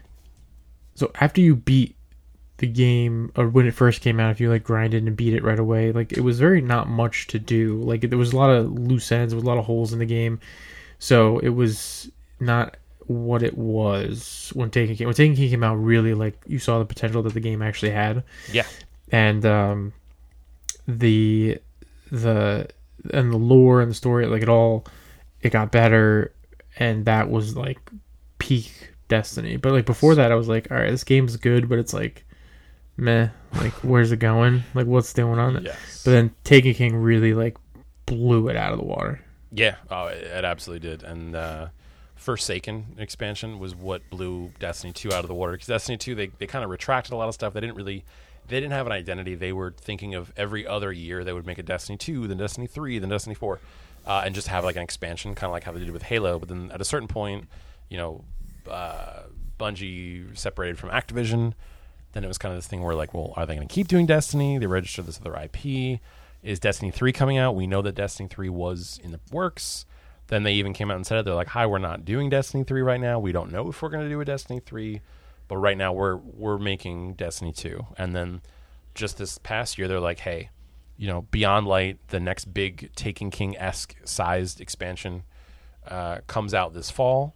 And then we were like, "Okay, cool." We were predicting that we would see that, and then they were like, "By the way, next fall, you're gonna get." Uh, I think it was called. I think the name is uh, the Witch Queen, and then we're like, "Oh shit!" They're announcing like another one, and then they're like, "And then next fall, you're getting Lightfall," and we were like, "What?" So they've they've basically slated us for you know three years, you know, two years more worth of content at least for Destiny 2, which is exciting because then it's one of those things too where you're like you're doing quests, you're doing all this other stuff, and you know, or even if you're buying cosmetics, you're going, oh man, I really love the way that that ornament looks for this weapon. You know, it's five or ten dollars. Like, yeah, do I want to support them? Is is Destiny 3 going to come out? It's going to invalidate it. Do I want to buy this? They have a Super Saiyan emote where you look like you know a Super Saiyan charging up. Um, and it That's puts a little glow around you. And it's like, do I want to spend, you know, the eight bucks on this? Do I want to, you know, support the developer? Uh, but then you find out that, you know, yes, the game is going to last for another at least two years, if not longer.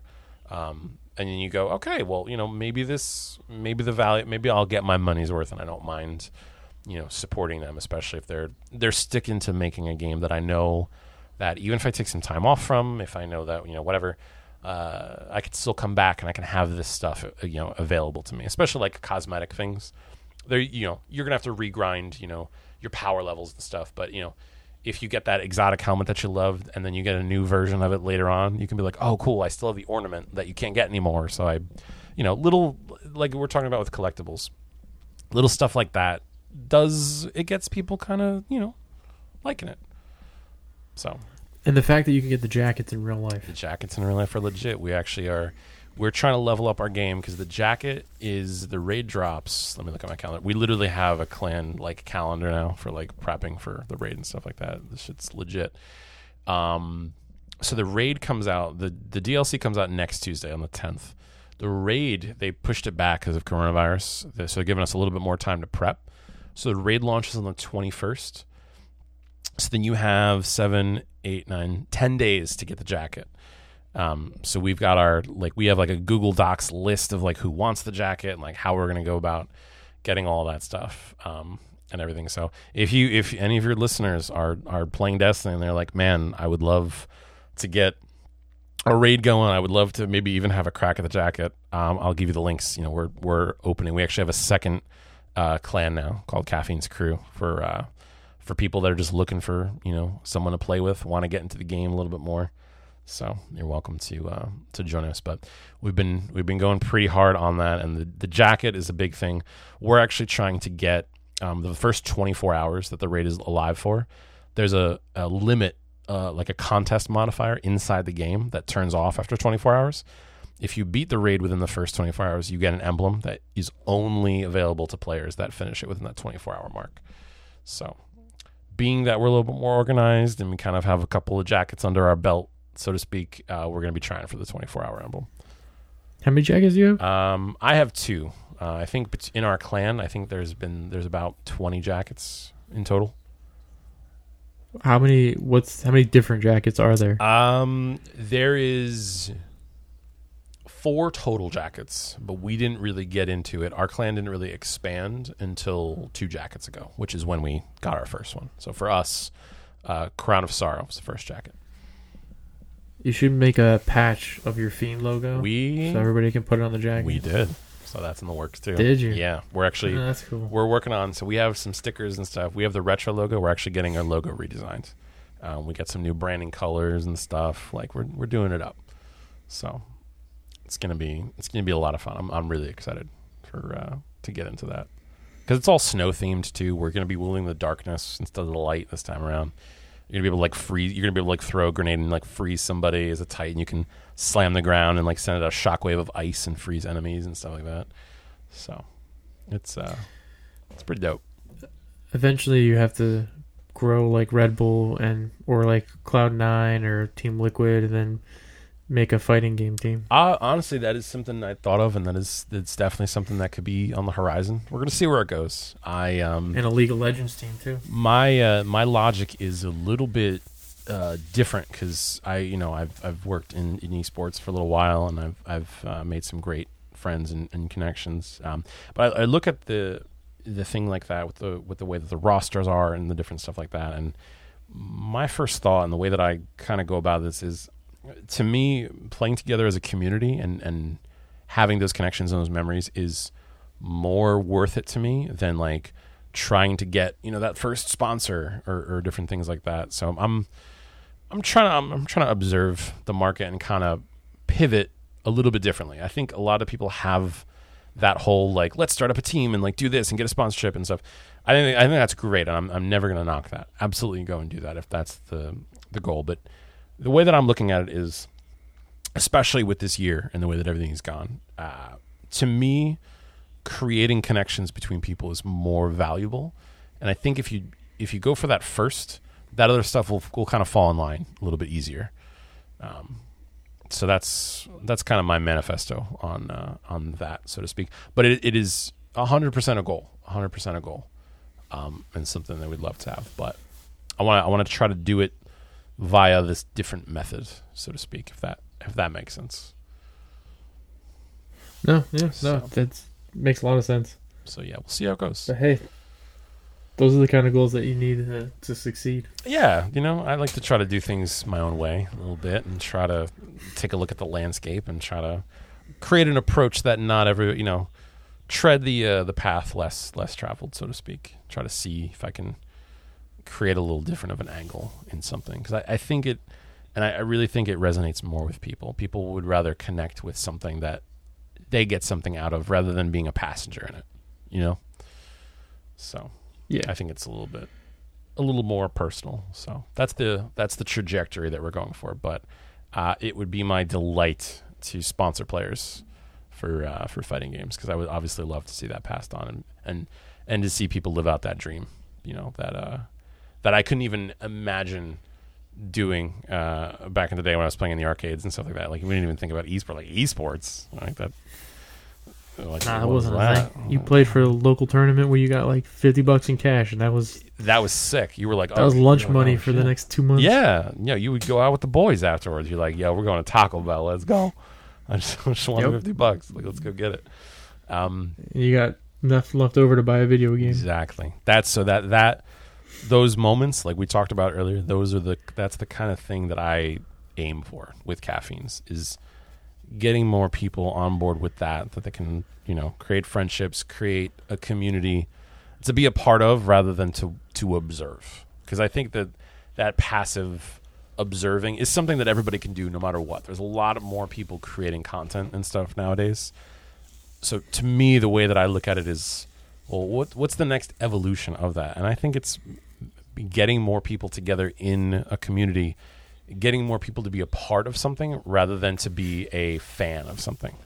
Because at a certain point, you're like, all right, uh, you know, yeah, I'm a fan of these these people. It's fun to watch, but I would love to be a part of it. So, I hundred percent understand. so that's that is the goal. That is the goal. We'll see where we go with it. It could crash and burn for all I know. Who knows? But you got to be willing to take the risks, right? You don't know if you don't try. Exactly. Exactly. So that's the way that I look at it. On that note, kids, if you don't know, if you don't try. It's true.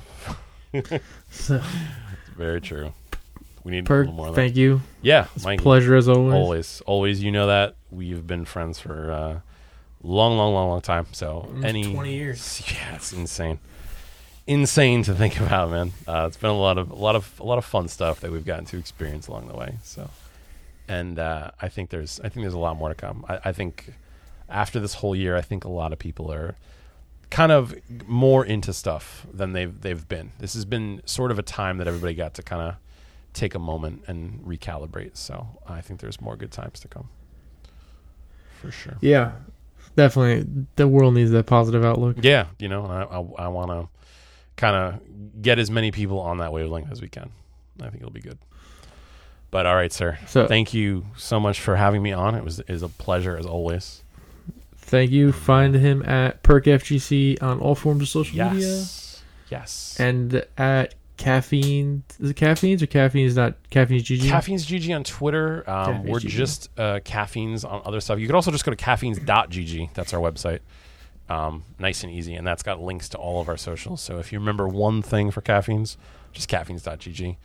Um, and if you forgot, GG stand for a good game. uh, yeah, yep, it's Ah, the uh, okay. the old school thing. I was wondering. Yeah, I, a lot of gaming sites started doing that just because you know after the dot com era, like lots of stuff got bought up or you know people camps you know uh, dot coms and stuff like that. So you're like, what? Does nobody wants to do dot net if they can avoid it? Like net is like network, and it doesn't doesn't quite feel the same for gaming. So I forget who was the first one that really started to do dot gg. Um, but that was everybody gravitated towards that. They were like, "Oh, that's perfect," you know, for gaming and stuff. So, good game. Yeah, for sure.